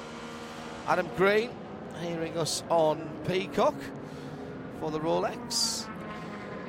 And hello also to SKS Motorsports who enjoyed that Lamborghini blasting past Nick Daman our CrowdStrike pit lane reporter. Hello to Drew Adamson from iRacing, who's still up and around, or at least he was about 24 seconds ago. If I know Drew, he'll, oh, still be going. Yeah. He'll still be going. Oh, side swipe. That was a bit naughty. The number 55 Mustang taking a bit of a hip check there from the GTD in 22nd That's position. That was 40. Misha Goikhberg in the 40 Racing, Forte Racing, number 78, not number 40. Uh, that is the Lamborghini Huracan.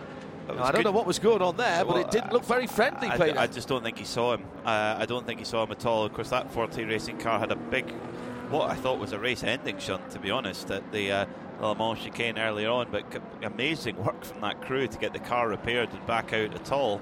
Um, I just don't think he saw Corey Lewis there and just moved down and great heads up driving from Corey Lewis in the 55 first form Ford Mustang. Managed to avoid anything a little bit more serious than that. It's been a fairly solid run from the Proton competition team with their new Mustang.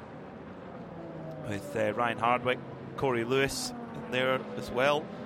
And the, uh, the, again another new signing. Of course, Ford with a starting up with a brand new program. They've had to go out and go out and do some hiring of some drivers, and they've hired who I think is a, a, a real steal. Dennis Olsen formerly drove for Porsche um, and had a lot of success with them, and he's been signed up for the Ford program, and uh, he's uh, he absolutely dominated uh, karting when he was younger.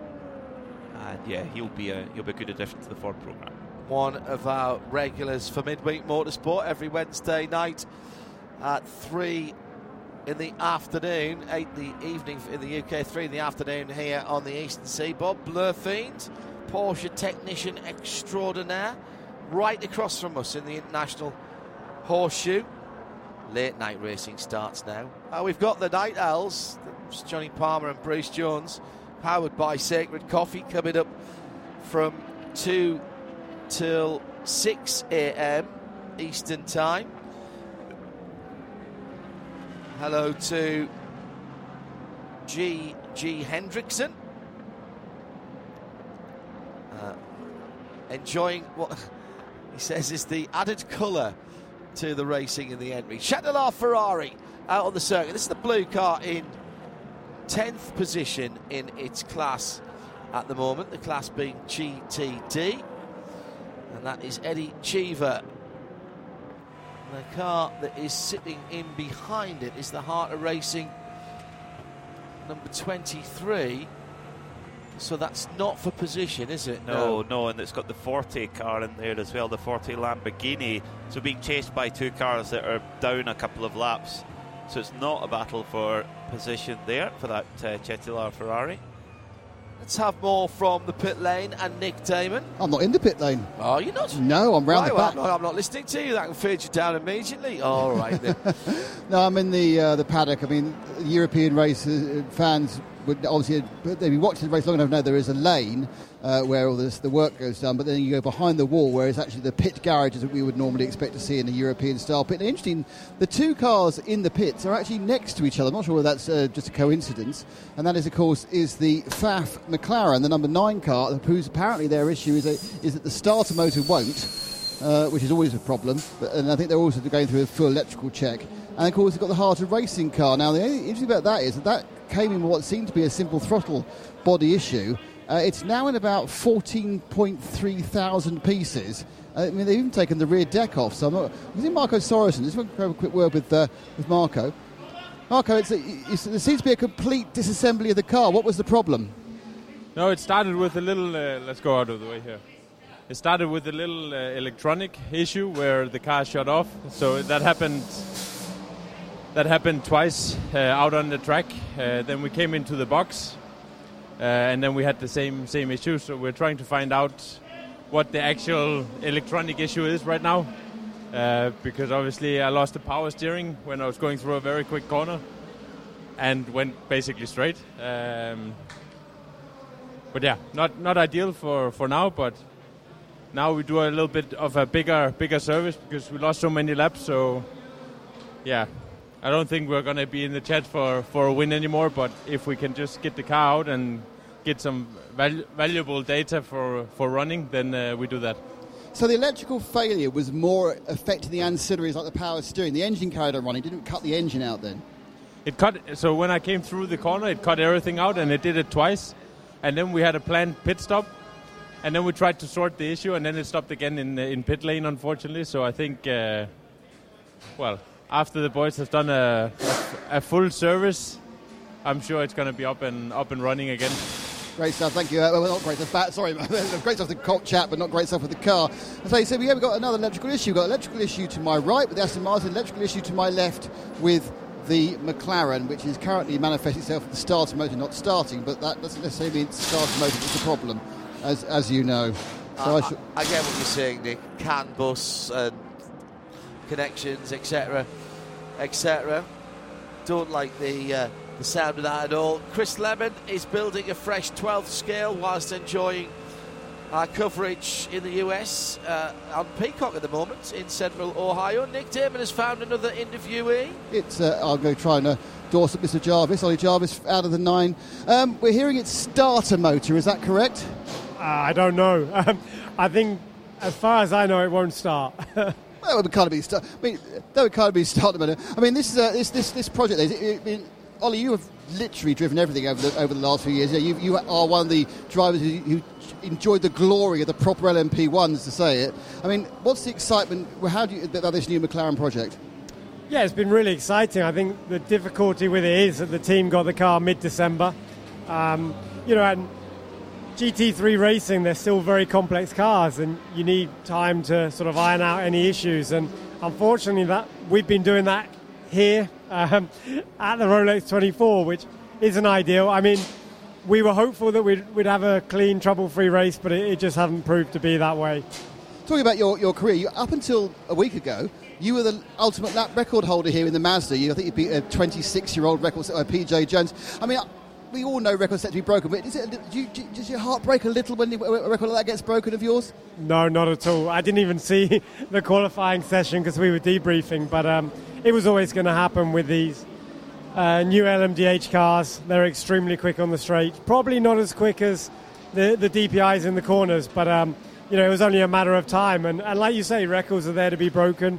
You know the sport continues to move forward, and you know I was just grateful that you know myself, John Doonan, Mazda, we could be a part of history and break that record that stood for so long. Let me ask you a hypothetical question.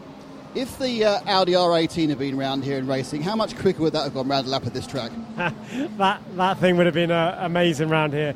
Um, yeah, I'd say it would be quicker than the LMDH quite comfortably.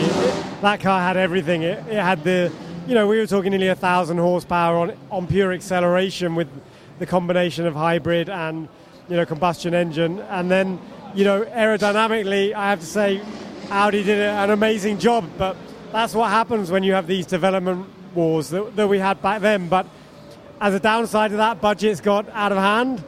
And as you always see in motorsport, when that happens, you go through a cycle and, and people start to, to pull out. I, I wish we were on camera because the, the smile on your face when you were talking about the LMP was is that the fondest memory of your career? Yes, I would say so. Um, you know, I've, I've got to say the DPIs were awesome to drive, absolutely awesome. But um, just the whole Audi project was it was one of those things at the time. You know, as a driver, you're always, you know, saying things we can improve and you know where we're missing and and then you know when you step back and, and a few years later you look at it and you realize just how incredible that project was um, and how lucky I was to be part of it. So yeah, definitely amazing memories. But you know, I've, I've been very fortunate through my career. Um, you know, won the DPI championship in IMSA, an incredible car now driving for you know an incredible team in Pfaff Motorsport. Um, unfortunately, it's not always highs, and, and this is the, the reality of motorsport. Is what we're seeing right now is things do go wrong, and that's why these 24-hour races are so hard to win and, and so precious to every driver because you can do them 10 times. You could have the quickest car 10 times and still not win it. Uh, too right. Ollie, thank you so much for your time. That's uh, Ollie Jarvis out of the Pfaff 9, the McLaren, uh, for one of our many, I hope, to come. More CrowdStrike paddock reports. Well, you're supposed to be in the pit lane. You've overstepped your remit there, I think, Mr. Daman. Hello to you all. Particularly welcome to our traditional overnight slot on NBC. With you on Peacock right now here in the United States of America. John Hindhaugh and Peter Mackay in the booth. At IMSA Radio, if you want to get in touch with us, we've got. Uh, an Insta feed as well. That's Radio Show, all one word, LTD, all one word. Radio Show LTD on Insta. That's how you get in touch with us. I'm trying to keep up with the messages coming in. Um, apologies to, to Jerry. Jerry Jerry Bundles just said, "Oh, I've enjoyed the IMSA radio co- uh, commentary. I'm glad to be off the road now to watch the overnight fun on Peacock." and he's got in and he's found it's still us. We are following you around. Jerry, thanks very much for, for tuning in and staying I thought you were us. saying there, John, oh, it's still them. I thought that's what you were getting at there, well, no, I, he, might, he might have had a shock. He might have been expecting Diffey and the guys. Uh, uh, so he may have had a little... Um, he may have had a, a, little stutter when he when he got in. Uh, Chicago here in the US uh, doing a couple of iRacing races, well, on full sound and vision, keeping up the work, loving every minute of it, says Mum's Spaghetti. And back in the UK, good evening to the brilliantly monikered Lanzarote Camel, who is Alan Prosser to the rest of the world. Good to have your company, Alan. Thanks for the screenshots earlier on. Scott Fitzsimmons, down under in Australia, trying to keep on top of the Daytona 24, the Dubai 24, plus the Test match, Australia versus the Windies, as well. And Scott will be at Bathurst for the 12 hours in a couple of weeks' time, just over a couple of weeks actually. And I'll be pleased to see you there. Scott, hope you can make it down to the Oxford for the Friday night ma- uh, meet-up. Shakedown there as well this year. You've got to love a motor race where they sign up an official brewery. Reckless Brewing has just been made the official brewery of a motor race. Uh, responsible drinking only and never when you drive, quite obviously. Got to say that one. Uh, most breweries now do a good 0.0, so you, Yeah. you can still enjoy their wares whilst. Uh, Well, uh, Richard Westbrook, who's driving here, he and his uh, wife Jess have uh, been doing brewing for a little while, but have come up with some motor racing themed beers, which uh, there's low alcohol and low carbs and gluten free versions of them all. So if you're doing a bit of a keto diet, trying to keep the carbs down, still the opportunity. if you there want to be fighting fit like Richard Westbrook, who's already driven, super, he put in some big stints early on in the 85 JDC Miller Motorsport car. They're only sitting one, uh, they're just off the lead lap at the moment, but they're right in this motor race, make no mistake. And they will have got uh, Ben Keating's minimum driver time done um, for the GTP class. It's not as uh, you, you've got a lot less minimum driver time required. So in GT, in the effectively, let's call them the pro classes. Yeah. Um, shall we say the GTP class and the GTD Pro class? Your minimum driver requirement is just two hours, and I think Ben ticked that off from my from my memory. Yeah. In LMP2 and GTD, you've got to do four and a half hours. That's a significant chunk of uh, of time. So, how you do that very important. Jack Aitken in the number 31 Whelen Engineering Cadillac. That's very recognisable livery. A little white on the car in different places uh, this year. White on the roof. Uh, last year it was the red front fading to the grey back end on the car, which they're still doing, but uh, there seems to be a little more white, particularly over the roof line down the back of the car, down the central spine of the the car. Still so recognisable. Ah. Uh, and also, it's more often than not driven by a rapid Brazilian. It, it, seems to be the, the, the, the tradition for that car. Felipe Nasr, who now drives for the Porsche Penske team, did drive for that uh, team, but they still have Pipo Derani, who's been with the crew for many years now, and such a formidable force a force to be reckoned with. And Jack Aitken, full season now. He did do the endurance races last year, moved up to full season, and uh, he's uh, he's got a, a special helmet painted for this uh, for this week with the Scottish thistle on the back. I didn't realise he had Scottish roots until I saw that. Another one to add to your list. Yep. Yeah. Well, if you've stumbled across us or if you are a regular to IMSA Racing, welcome. Reminder that we're not that far away from Sebring weekend. That's the 16th of March. We'll have coverage early in the week here on IMSA Radio. The audio coverage via imsaradio.com is always absolutely free, has no blocks around the world, uh, no ad breaks either. Uh, you can follow all of the early sessions. And for the WeatherTech Sports Car Championship, every one of the qualifying sessions this year, we have that in sound and vision for you via IMSA Radio and IMSA TV. And that is whether you're here in the States or further afield. Pit stop for the number six Porsche. Peels in. Mathieu Jaminet, jam jam to his friends. Porsche Penske Motorsport coming towards Nick Daman. Yeah, okay, coming at such an angle, I thought he was going to run on his shoes for a bit. but That was actually kind of an optical illusion. He's Not those purple ones you've been wearing all week, the Uh, ones. burgundy, I think you're fine. Burgundy, are they? They have a fan club already, so let's not knock my shoes. Um, but yes, there's a full service. They've actually just put a, uh, two tyres on, both on the right hand side, and big, big M's on them. So they're using the medium tyre on the right hand side. No change of driver fuel going in. Just ahead of him Uh, we have the both, the, yeah, both the Corvettes are in. There's the Corvette number four, and there is a driver change on that as well. Um, so the Corvettes have been double stacking just about every single time. The Pratt and Miller Shall I cars. tell you when he gets to 100%? Oh, 100% now. There you Whoa, go. that's a very impressive slide out. I was chatting to someone uh, in the paddock who does a lot of um, RC drifting. Well, he'd been very pleased with the drift as uh, Chamonix power slid it out. Also, just ahead in one of the BMWs has done, a- has done a full service as well. And the gap between them coming in and coming out is about the same. Uh, Felipe Nasr and Jack Aitken are down to half a percent of energy. Uh, and Tijmen van der Helm is down to 0% of energy. Gimmi Bruni, 5% of energy. So they're getting very, very tight indeed. They'll be peeling off in the pit lane. How do I know this? That if you go to imsa.com forward slash GTP uh, dash, like the minus sign, telemetry, T E L E M E T R Y, then you'll see what I'm seeing. We have live coverage from each of those cars when they're on the brake, when they're on the throttle, what gear they're in, what miles per hour they're pulling at any given time.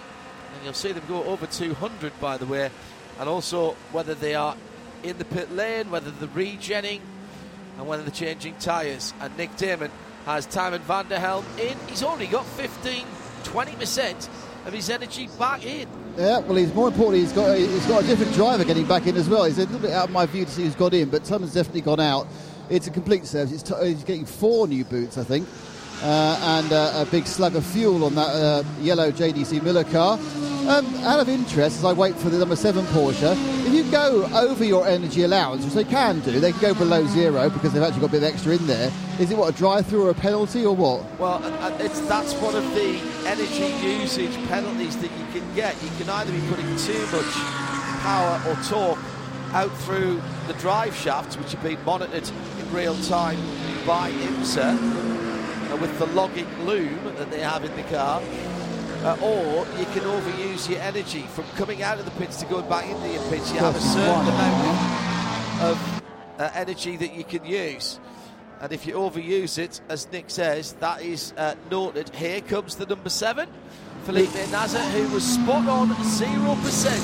Yeah, he- he I also- think he cru- did he did he come in dead stick there? He also tried to run me over. Uh, again, uh, not really. Uh, the 31 car, the Whelen uh, Cadillac, is to my right as well. That is getting uh, two right side. T- no, it's getting four tyres, uh, but not a driver and some fuel. Just right side tyres again for the seven. Get- But when he comes in with the rear view, it's really quite exciting because it's got those high exhausts and they're glowing red. Uh, it's all kind of like a, a real kind of uh, eye candy for us uh, motorsport and motoring fans. Oh yeah, glowing red exhaust, fabulous. Uh, but both of Hot these, brakes. yeah, oh yeah, and it's uh, it, it leaves to a cacophony of sound and smell. It's marvellous. Um, obviously, probably probably life shortening, but who cares? Uh, and there goes the wheel and energy car. Wait for the engine to kick in, and there it goes. Uh, hello to uh, Mitchell Brent Legg up on the Gold Coast of Australia. Uh, Mikey Maguire says these night racing stints are better than therapy. Uh, sure about that. Uh, hello, David at Fan, uh, Fan Institute, listening in from the Sierra Mountains in Northern California. I'm supporting Nolan Siegel in the 33 LMP2. It has not been a good run for Sean Creech Motorsport in that uh, Andy Blackmore liveried machine. Uh, Lance Wilsey is out in that car at the moment, but there are many, many laps down. Ninth in LMP2 at the moment. We've had the number 10 uh, Acura back in towards the pit lane. That was the car. That car had to have its uh, wiring loom, ch- loom changed, and in fact, it's gone back behind the wall. Meantime, the gold and black Mustang sampling Porsche is in. They're now they were ref. Ah, they're doing the driver. They've done a driver bottle. change. Yeah, they've done a driver bottle as well. Yep. So Gimmi Bruni out. That was uh, Romain Dumas getting in, making his debut in the Porsche 963. His third generation of Porsche prototype that he's raced started off in the iconic Porsche RS Spider LMP2 machine. Was from start to finish in the Porsche 919 project, in which he won Le Mans and the World Endurance Championship. And this is really special because he's he's reuniting with Neel Jani when he won the World Endurance Championship and the Le Mans 24 Hours. He's he did that with Neel Jani and Marc Lieb, and uh, Mark's since re- long since retired from driving, but uh, Neel uh, in the car with him. So it's really nice to see this reunion, and they are running strong. They're on the lead lap, and they are just throwing fuels and tyres at it. Yeah, that's exactly what you've got to do. Christopher Huntsman is in section 148 in the grandstands, which is just about where you turn down off the banking, which is where the Whelen Engineering Cadillac is right now. Also means you get to see them come back up the banking as well, right in front of you at turn six. And he's having a great uh, evening, a real gem of a view from there. It's 5 a.m. where I am. It says uh, Jimothy P. I've hardly slept on my second cup of great coffee. Uh, Rolex 24 on, cheering on Magnus Racing and Nicky Team, and about to get ready for a 13 hour shift at work. The dedicated life of a race fan is normally untold. Uh, Luke from Melbourne, Australia. Australia. Does the Ferrari 296 have more straight line speed than the old 488? I would say it probably does because this is a GT3 version that is less dependent on aero than the 488 GTE car was. Well, there was a GT3 version of the 488 too. True. I mean, it very mu- that that is a very good question. It very much depends on the balance of performance. Um, so it, it can really depend on uh, you know what, what pace is brought to the to the track. So they have to balance it in with each of the other cars. So it, the straight line speed can vary. Let's go to a CrowdStrike pit report just out of his 963 Porsche is Gimmi Bruni with Nick Damon. Gimmi, the uh, Mustang sampling, the Proton uh, Porsche, I mean, it, it, it, it's just so much ebb and flow. How do you feel you're doing at the moment? How do you feel you are relative to the other cars in the GTP class? No, I mean, uh, very good. I think the run uh, is, is going very well. Uh, my first two stints uh, early on or now was quite competitive to, compared to other competitors and was quite good. And also these runs were quite smooth and pit stop were very good. So we just now go through the schedule uh, and and see at the end uh, who has uh, more tires left. Last spoke to you at uh, Petit Le Mans when you just started racing this car. We've had, what, five months since. And how much better do you know the car and how much better is the car being run by Proton? Yeah, uh, the car, the, for sure, the people involved in this project, they know the car very well, uh, including myself for sure and Neel. Uh, so this is a, for sure a good uh, boost for the for the competition and for the speed. But we still uh, we still uh, miss some uh, some uh, final tuning that uh, unfortunately we couldn't we couldn't enter uh, the test day here in December and so it was okay. I mean, we we catching up the others, so I'm looking, getting closer. When the season is starting from now on, we will be competitive every race better and better. You're, of course, uh, in a unique situation being the only customers with JDC in this class.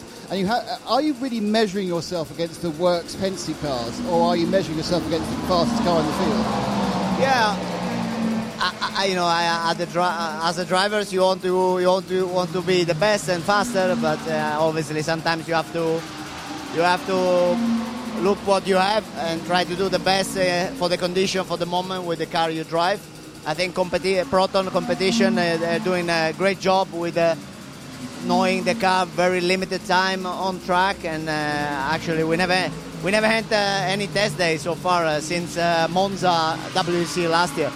So uh, I'm pretty happy about all the all the group that uh, Christian was able to Christian and Michael was able to uh, putting around. Um, will you get will you get some test days before Sebring? Will be difficult because the team will be involved in the WC, so it will be difficult again. So I expect uh, when it's about uh, mid-season or just before to be right there. Great stuff. Thank you, Gimmi. Thank you. Nick Damon with that CrowdStrike pit lane update. It's IMSA Radio, IMSA TV, and Peacock all together as we have the whole of the endurance racing community all tuned in. John Hindhaugh, Peter Mackay, Nick Damon, and John Doonan, president uh, of IMSA. How you doing, John? Happy New Year. Happy New Year. Uh, what a race. Well, first of all, let's go back 24 hours. Spoiler alert if you haven't seen the Michelin Pilot Challenge or the two Mazda, Wayland Mazda uh, MX5 Cup races, um, but we are going to talk about them now because we have to. Um, the Mazda races were bonkers, as always. um, uh, Jonathan from Mazda said, we should just race here every other week, shouldn't we? it was incredible. And then we had the first of the two four hour races for Michelin Pilot Challenge. Both classes going right down to the wire. Brilliant stuff. Unbelievable. Uh, first of all, thanks for having me. Uh, hello to all the listeners. We're thrilled. Uh, those watching also on Peacock. Um, what a weekend. Honestly, uh, I had several pinch me moments uh, over the course of the last 24 hours, like you said. Um, not just what's happening on track, but has anyone seen the infield? Uh, Oh. The aerial shots early in the race. Uh, not just the infield, but the surrounding camping areas. We've never had them out in the airport like this. Is this? Unbelievable. It- it must is. be a record. Frank Frank Kelleher, president of the track, uh, said this morning that they were trending on to a record. Uh, I think we'll be able to confirm that. We'll we'll see how the final results come, but uh, an all-time record uh, for the Rolex 24 sounds pretty good to me. Well, I, I remember what it was like for the, the last big event two years ago, which was the 60th. And we were coming back after what had happened and the long yellow flag. And that was pretty, that was pretty good. Uh, the 50th was pretty good. This is at, l- at least as busy as that, if not more so. I've given up trying to jump on the golf cart and go around. I haven't left this side of the track since since this morning. I'm not kidding you. I've, I've, I went as far as the Porsche hospitality to to have some words with uh, Mr. Hurley Haywood, and, that's as far as I've been since the, the drop of the green flag. So that was yesterday, uh, and this morning we've got excitement because we've got Hollywood here uh, with uh, glamour. Uh, I've, I, I spent 45 minutes, or an hour and a bit actually, watching the Hollywood magic happening in the IMSA hospitality suite. About 50 people descended to build a pretend NBC booth to do some filming in. They Yeah. did have a real Leigh Diffey who was coming later on. They didn't have to have a pretend. They don't have a stunt like Leigh Diffey. No, they do not have a stunt. No, Leigh Diffey. He no. does all his own stunts Oh, and all his no. own Just like. Tom Cruise. And this But- is this is all about Brad Pitt's movie, um, which ostensibly is going to be about Formula One. They did a, a lot of filming at Formula One tracks uh, during last season, which is going to have to be done again because the time they've kind of timed out with that. But the story arc starts starts with our hero Sonny Hayes here at the the Rolex 24. Yeah, it's um, you list off all those things, John. You list off MX5 Cup. You list off the Michelin Pilot Race. Amazing. You li- list off uh, the fact that Brad Pitt and, and Jerry Bruckheimer and company, uh, Kosinski, are filming a, a major motion picture here. Um, it's it's unreal when you piece it all together. And if someone had told me um, you know, even even a year ago or six months ago, that all that was going to come together, uh, a record crowd uh, for the 62nd running, and then uh, an epic race so far. Candidly, it's uh, in every category, uh, just unbelievable. And you mentioned a Formula One movie, but tell me where Formula One drivers end up. Jenson Button is in IMSA in Yeah. the IMSA WeatherTech Sports Car. Championship. Felipe Massa uh, is We've in IMSA. Fernando So- Alonso here. yeah, of course. Uh, Paul Resta is There here. you go. You know, uh, we've got 14 active IndyCar drivers in this field. Yeah, exactly. So, you know, when Bill France Sr. had the idea to have an international endurance sports car race here in Daytona Beach, his philosophy was the best drivers, the best teams, the best manufacturers in all of the world come here and put put on an amazing show and that's what you have up and down the field and I, I'm just really happy for our sport. That's that's what I'm I'm happy.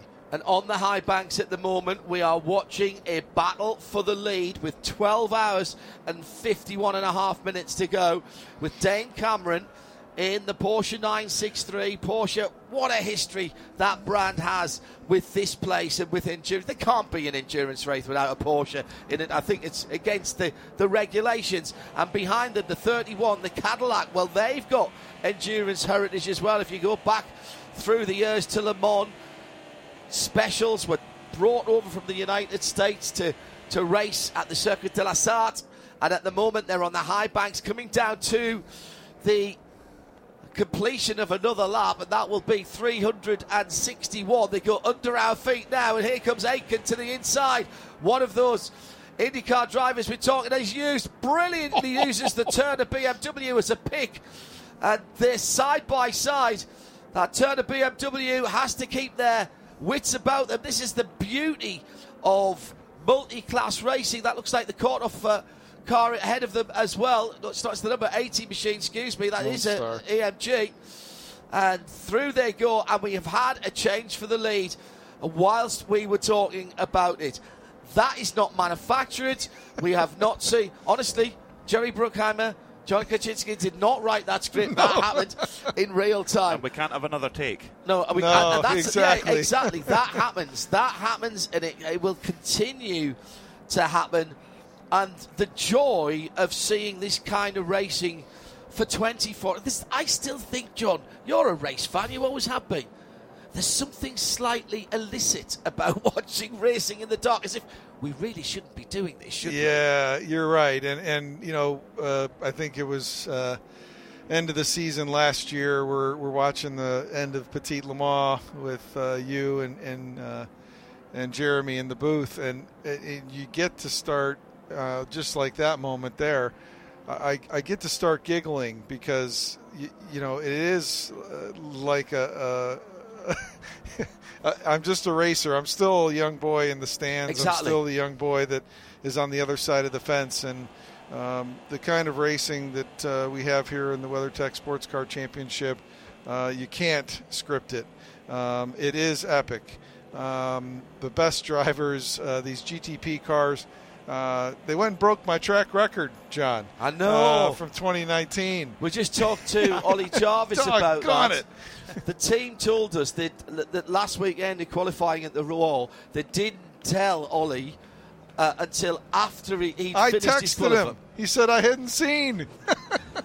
and that lap record that the 77 Mazda broke in 2019 was 26 years old. PJ Jones, an All-American racer. That, that we thought that was going to stand forever. And the the little team that could, with that Mazda, the smallest engine car in the field, took the lap record. It did. Uh, it was a special moment for us. You know, we went out and celebrated with Justin Gurney and Evie Gurney, and, and I had Bill Patterson do a painting with both those cars on the banking. The Mazda was a little bit ahead because it, it owned the track record now, but. Uh, what a special moment for us and, and to celebrate what the Gurney family had done with that program. Um, but but in the end, uh, records are made to be broken. Yeah. Uh, and you know what? The conditions on Sunday were much like that day that Ollie broke the track yeah, record. Quite chilly. Cool temperatures, yeah. a tailwind going into turn one off the trioval. Uh, it was just perfect, and the entire GTP field was under the track record. That, so that was the thing yeah. for me. Now I know last year the conditions weren't conducive to lap record running pace, and the cars were new. But to have the whole field under Yeah. Ollie's record this week, and, and in fact, all of the pole positions reset the qualifying uh, records for their individual classes. Yeah.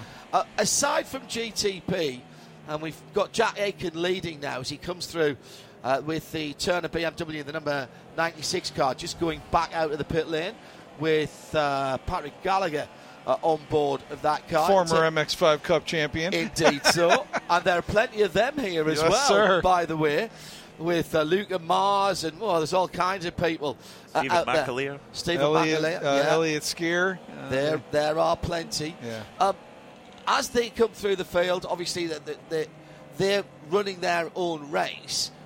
LMP2. IMSA have stuck by LMP2, John. Yes. How long can LMP2 be a part of this? We've got a fabulous array of cars, not just for this race, for the whole season. Enough, in fact, that they will be the headline act at Canadian Tire Motorsport Park. Yeah, it really uh, excites me. You know, uh, that platform obviously is uh, the spine or, or, the underpinnings of the GTP car. That was our whole entire philosophy when it came to DPI, and I'm um, I'm super proud of the folks at Multimatic and Oreca and Ligier and Dallara who've um, stuck with uh, that philosophy.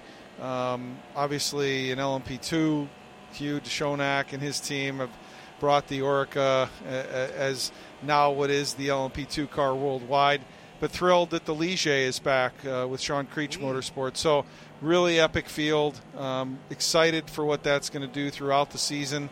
Um, and, and, I think uh, if, if uh, GTP was the story last year and, an LMP2 field increasing, the you know uh, this year is is is great. Uh, GT is where it's at.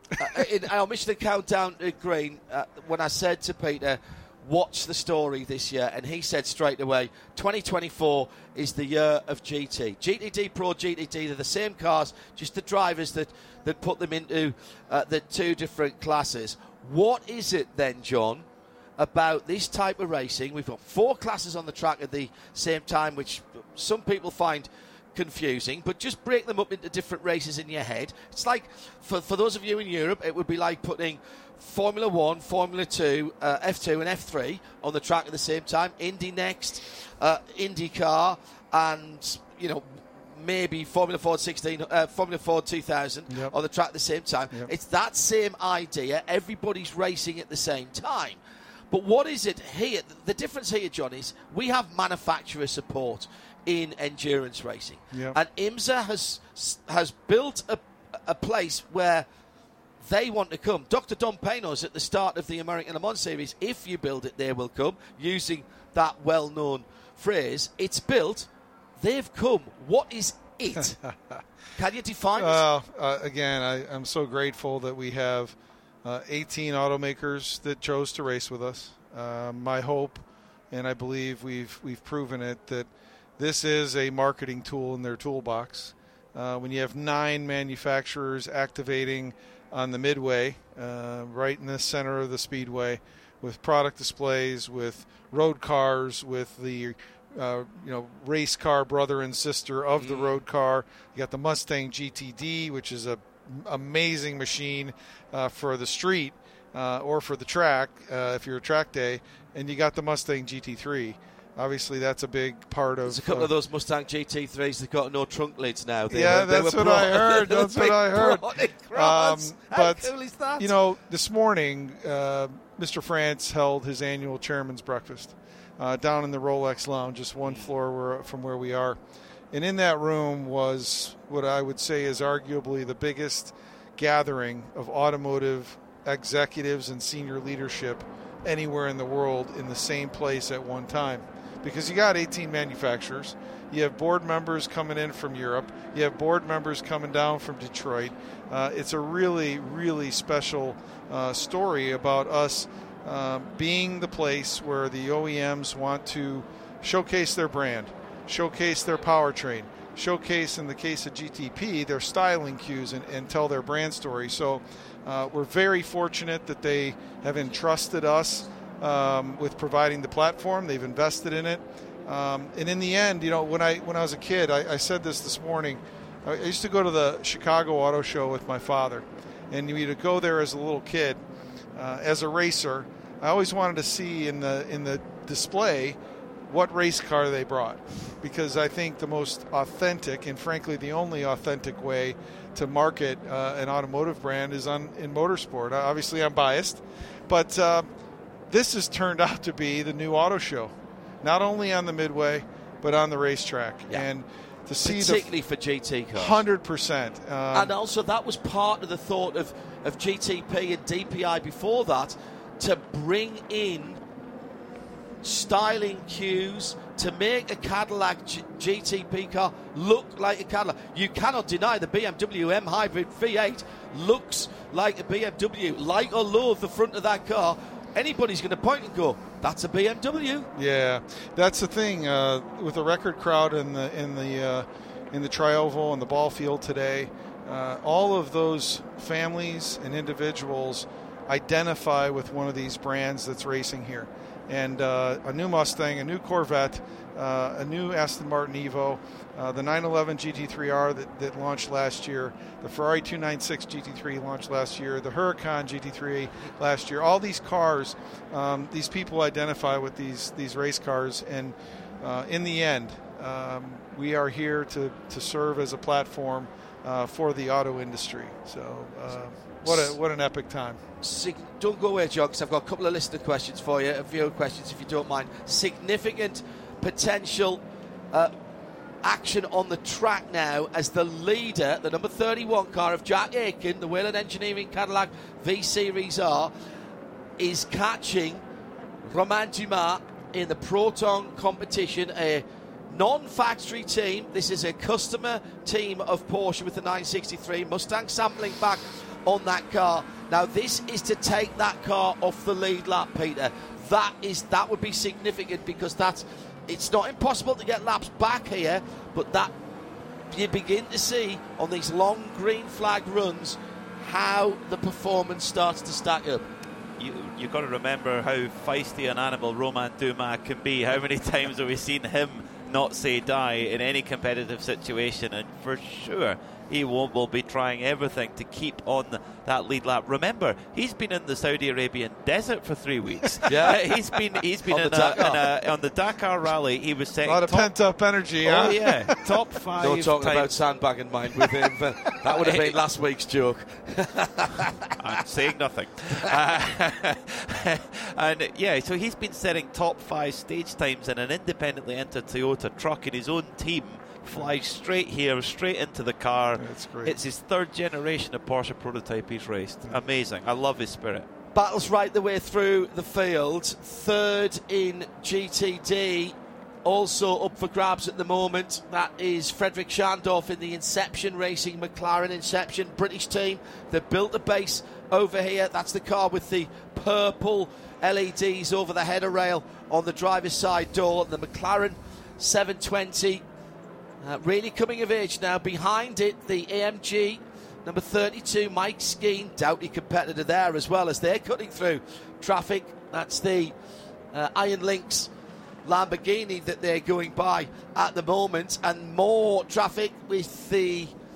Uh, that must be the 85 JDC Miller car coming through. So there's three different classes that we're watching. Phil Hanson, new young charger in the JDC Miller car is in between that battle at the moment. Here comes Skeen down the inside, dispatches the number 19 green Huracan, and he wants to try and take away third position. They're on the infield. A far more technical part of the circuit than people give it credit for. John Doonan with us here in the Global Broadcast Centre. Uh, this from JJ on Twitter. I should have left this till last. What are you going to do for 2025 to top this? we haven't even finished the first race of the season, John. So, someone asked uh, in the media center that same question earlier today, and I think, you know, one of the things that has made the last several years incredibly um, stable is um, consistency of our schedule, uh, consistency of dates and venues, uh, consistency of corporate partners. Uh, consistency of the, the manufacturers. Yes, new rules, new regulations, but uh, we uh, we need to stay stable, and I think uh, uh, that's that's been the key. And we obviously want to continue to evolve and, and, and, grow, but stability has been a key term, and I think you're going to see more of the same in 2025. we got a full course caution out at the moment. And we'll get you some news on that in a second. John Doonan, president of IMSA, is with us. Uh, on the same turn five is the uh, problem down at the far end of the circuit. And let's see if we can pick off who is. Uh, ah, Stephen McAleer has come into the pit lane with damage. That would be entering a closed pit. As did the 12 Vasser Sullivan Lexus. Right. The, they are allowed to come in for what's called emergency service. We've also got the JG Wentworth car in the pit lane. This is the 66. The Acura. Sheena Monk, along with uh, Katherine Legge and Tatiana Calderon. Stephen McAlee, his teammates there. Nine female drivers in this race. Not that the stopwatch, the cars, or the circuit nor any difference. They are just competitors here, and uh, very impressive competitors indeed. Katherine Legge was on uh, provisional pole overall in GTT last weekend for a little while. Ended up starting well up the field and has been at the sharp end in her first stint. So still waiting to see where the uh, yeah we've got debris on the circuit, and that is the problem. It's just off the racing line down at turn five and coming out of turn five. There's been a bit of a schmozzle, bit of a coming together. We'll take the opportunity to put this to uh, to uh, John Doonan. Uh, Mikey McGuire says, uh, "How does the excitement around the start of the GTP Year Two uh, compare to the excitement around last year's GTP?" Launch. Well, we've got more GTPs to come because we haven't even fulfilled this year's quarter yet, John. No, and, and hi to Mikey. He's up in uh, Plainfield, Illinois, I suspect. Uh, classmate of my daughter's in high school, ironically, small world. but yeah, we, we haven't even gotten there. The, the Lamborghini SC63 will will uh, make its debut at the Mobil One 12 Hours of Sebring, which we're excited about. Um, we're not even there yet. So um, you know, Mikey uh, is right. We got uh, uh, an incredible field. Uh, it's going to get better, and we're really, really, really excited about that. And I think the other piece for me is to see uh, the customer teams out of Proton Mustang Sampling. To have the Mustang Sampling brand back is, is, is terrific. And obviously, John Church and the JDC team, um, you know, John Miller they, they've done an amazing job. And, and you think back to GTP in the in the 80s, um, Porsche set the example with the 962 and customer racing. And for me, um, that is the underpinnings of not only uh, GT racing, but it, it can be also GTP. Um, so that excites me. And, and, speaking of Porsche, I need to give a shout out to my dear friend Jens Walther. Uh, he just texted. I know he's listening.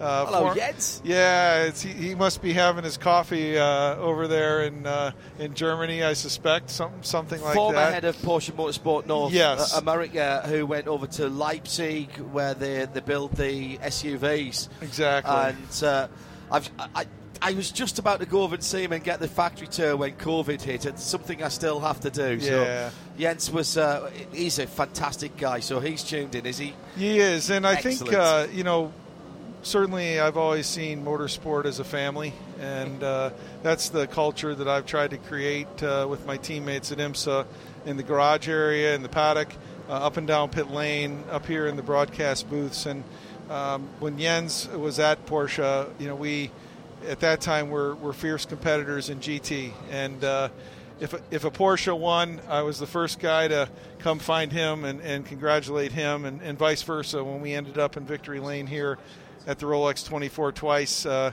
he and Alwin Springer uh, were the first guys to come say congrats. And yeah. you know that's that's how it works. Uh, we we battle fierce on track, but in the end, we're friends and family off track. Uh, uh, we've just had a pit caller that was the 01 Cadillac. Now, thanks to a new piece of technology which has been introduced this weekend by IMSA, I could tell you that uh, Hello Palou uh, was out of energy. He had nothing left in the tank. Uh, or the battery, so he had to come into the pit lane, otherwise he'd have stopped out on circuit. Now, obviously, that's not the right thing to do. A few years ago, IMSA introduced a rule about emergency service in closed pits. That's what he's had to do. He's come in, he's allowed five seconds of fuel. That's given him 15% energy. And I can see that on imsa.com forward slash GTP dash telemetry. And you can too, along with a whole host of other timing and scoring via uh, Al Kamel and IMSA that is available to you. Let's go to a CrowdStrike pit update. Uh, this is Shea Adam at uh, Gradient and the NSX. Went down and checked in with them. It was a tire issue on the right front. It actually ripped the headlight out, and the team did a little bit of repair to try and make sure that the hood won't fly up, which is good. But the IMSA officials aren't necessarily satisfied that the repair job that Gradient did was good enough. So this car, which was down 15 laps before this caution, looks like it's going to drop off a few more. Mm. Thank you, Shea.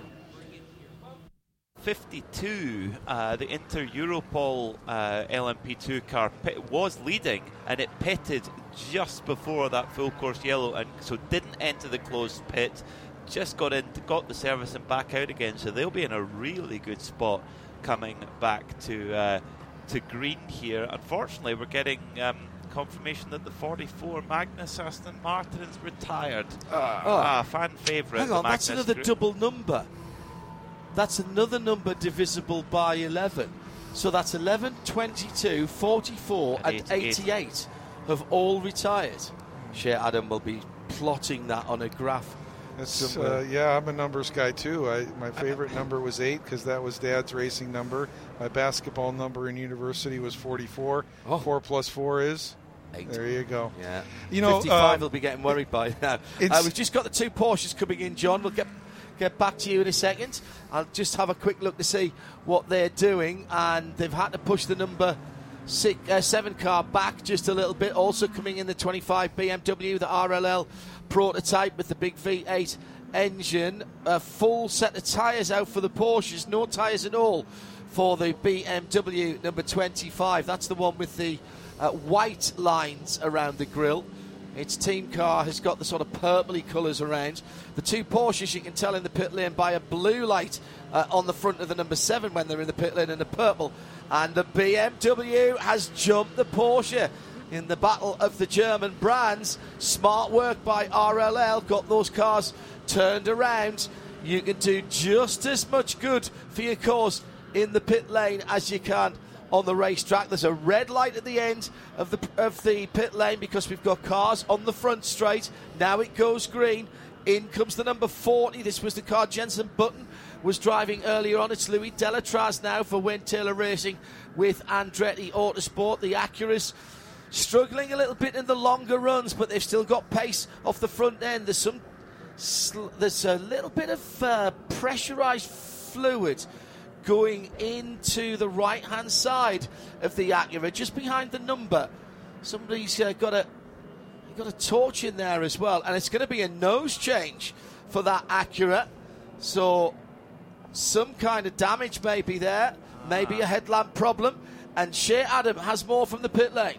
Putting scrub tires on this Cadillac as well, so Alex Palou going back out not only with a new nose, but not quite new tires. A lengthy stop, taking advantage of the opportunity to get it done while there is this yellow flag out on the track with the uh, full course caution. I don't see any damage to the nose of the Cadillac, looking over it quite closely, and it looks to be okay, but it might be that uh, they've just Ah, changed the aero slightly. But the 40 car is still further down the pit lane. I didn't see if they did a nose change for Yeah, that they one. did. you? Yeah. Wow. Yeah, and, it was darkish red coloured bodywork at the side of the circuit uh, earlier on. My dad was a policeman for most of the early years of my life, and he said there's no such things as coincidence. I think that might have been evidence, uh, to be honest. We'll have a look at that later on. Shea's already walking down purposefully uh, towards the Wayne Taylor Racing number 40 pit. John Doonan with us here, taking an opportunity to speak to the president of IMSA whilst we have this slight cessation in the racing action behind the Cadillac safety car as it brings the field around. Uh, John, lots of excitement. We've talked about a lot of it. Um, as we move forward, there's other things we've got to consider now. We're getting the GTs in, and she'll keep an eye on that. Uh, I was talking about this with uh, with our friends from Michelin earlier on today in our broadcast. We've got to consider the future of motor racing, and we've got to consider that in in a whole, uh, in a holistic and a holistic way that keeps motor racing relevant and keeps it able to happen in the first place. And that means sustainability in all its forms. Nobody's suggesting that we're all going to go to wind power and put sails on cars or go battery tomorrow. But IMS has always been at the forefront of this, and we, you and I remember in the ALMS days, um, Mazda engine cars running on cellulosic E85 made from from old cardboard and paper. uh, that was this. That was years ahead of its time, and IMSA continues to try and lead. You're right. Uh, you know, in those days we had the biobutanol, we had a, a clean uh, synthetic diesel. Um, we want to remain the platform uh, for the OEMs um, to showcase their brands and, and, all the things we mentioned earlier. But uh, another uh, message item from this morning at the chairman's breakfast uh, and, and the remarks I had the opportunity to make was sustainability. You know, in the room was representatives from the U.S. Uh, Environmental Protections Agency, the U.S. Department of Energy. Um, they are our partners officially. They endorse what we're doing because it's authentic. Uh, we're running an 80% um, renewable fuel in GTP. We're running a hybrid system that's helped us uh, run and, and, save fuel. Uh, we've Michelin bringing a tire that currently has 30% uh, sustainable raw material in it. They're going to eh, push that boundary even further. Um, we're using a third less tires than we did two years ago. So there is a story. It's authentic, um, and the OEMs um, want us uh, to continue to push those boundaries. We want to do that for them and explain that you can be um, responsible uh, in what we're doing and still show performance, still make the sounds, uh, and still put on an amazing show. And when you say using a third less tyres, that's not because we're doing shorter races, that's because IMSA mandates the amount of tyre sets that each individual category within the WeatherTech Sports Car Championship and the other championships as well. So the teams don't have any choice. And working with Michelin, you've been able to give them tyres that are durable and continue to be competitive throughout maybe two sets of fuel. In the pit lane, the Forte number 73. This is the Huracan, and they've got a fire on the left hand side. I think that was just a brake fire. How cool was the team there? Just a squirt of extinguishant and send the driver because, you know, uh, no, it's fine. Somebody will be on the radio saying, "What's happened?" I think it was just when the fuel probe. Oh no, he moved. He moved early. I take that back. So that was fuel that was uh, pulled out of the Bowser. Uh, I thought it was just a, a brake fire because they were all over that very quickly. Um, and it was the back of the car. It tends to be the fuel vapor that catches first. These cars exceedingly hot. And that was dealt with very, very quickly by the Forte team. And that will be a penalty for uh, safety reasons, leaving with equipment attached. That's a mandatory drive through penalty. We're just going to put the GTP cars back at the front of the field to make things safer again for the restart. You don't want your fastest cars uh, mixed in through the pack when you have mixed class racing. So that's what's happening now.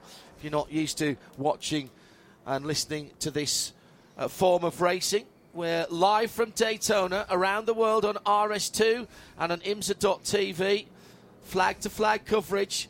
And joining us in the US, as well as our coverage on Sirius XM Channel 207, welcome to those of you on Peacock who will be with us through till oh, to six o'clock in the morning. Our esteemed TV colleagues are taking a well earned break. And uh, don't forget, the Night Owls. That's uh, Johnny Palmer and Bruce Jones will be with you, powered by Sacred Coffee, from 2 o'clock this morning. So, around about 40 minutes' time. John, I know you've got stuff to do. Thank you very much for being with us. Um, if I was, I ask you this every time I speak to you what's going to be the highlight for you this year? Personal highlight, not president of IMSA, John Doonan, race fan, still the 14 year old with his nose pressed up against the uh, the wire fence, John Doonan. So, what is it you're looking forward to the most this year? And, and it's fine. If you've got a favourite thing, you can tell everybody as a race fan. Yeah, uh, for me, um, walking out of the media center this morning, coming to uh, pit lane and seeing the ball field uh, packed, uh, jam packed. And I make a little tradition to come over to the driver introduction stage and greet uh, all the pilots that are out there. Um, you know, what's on track, these cars and the technology and, and the stories of sustainability is one thing.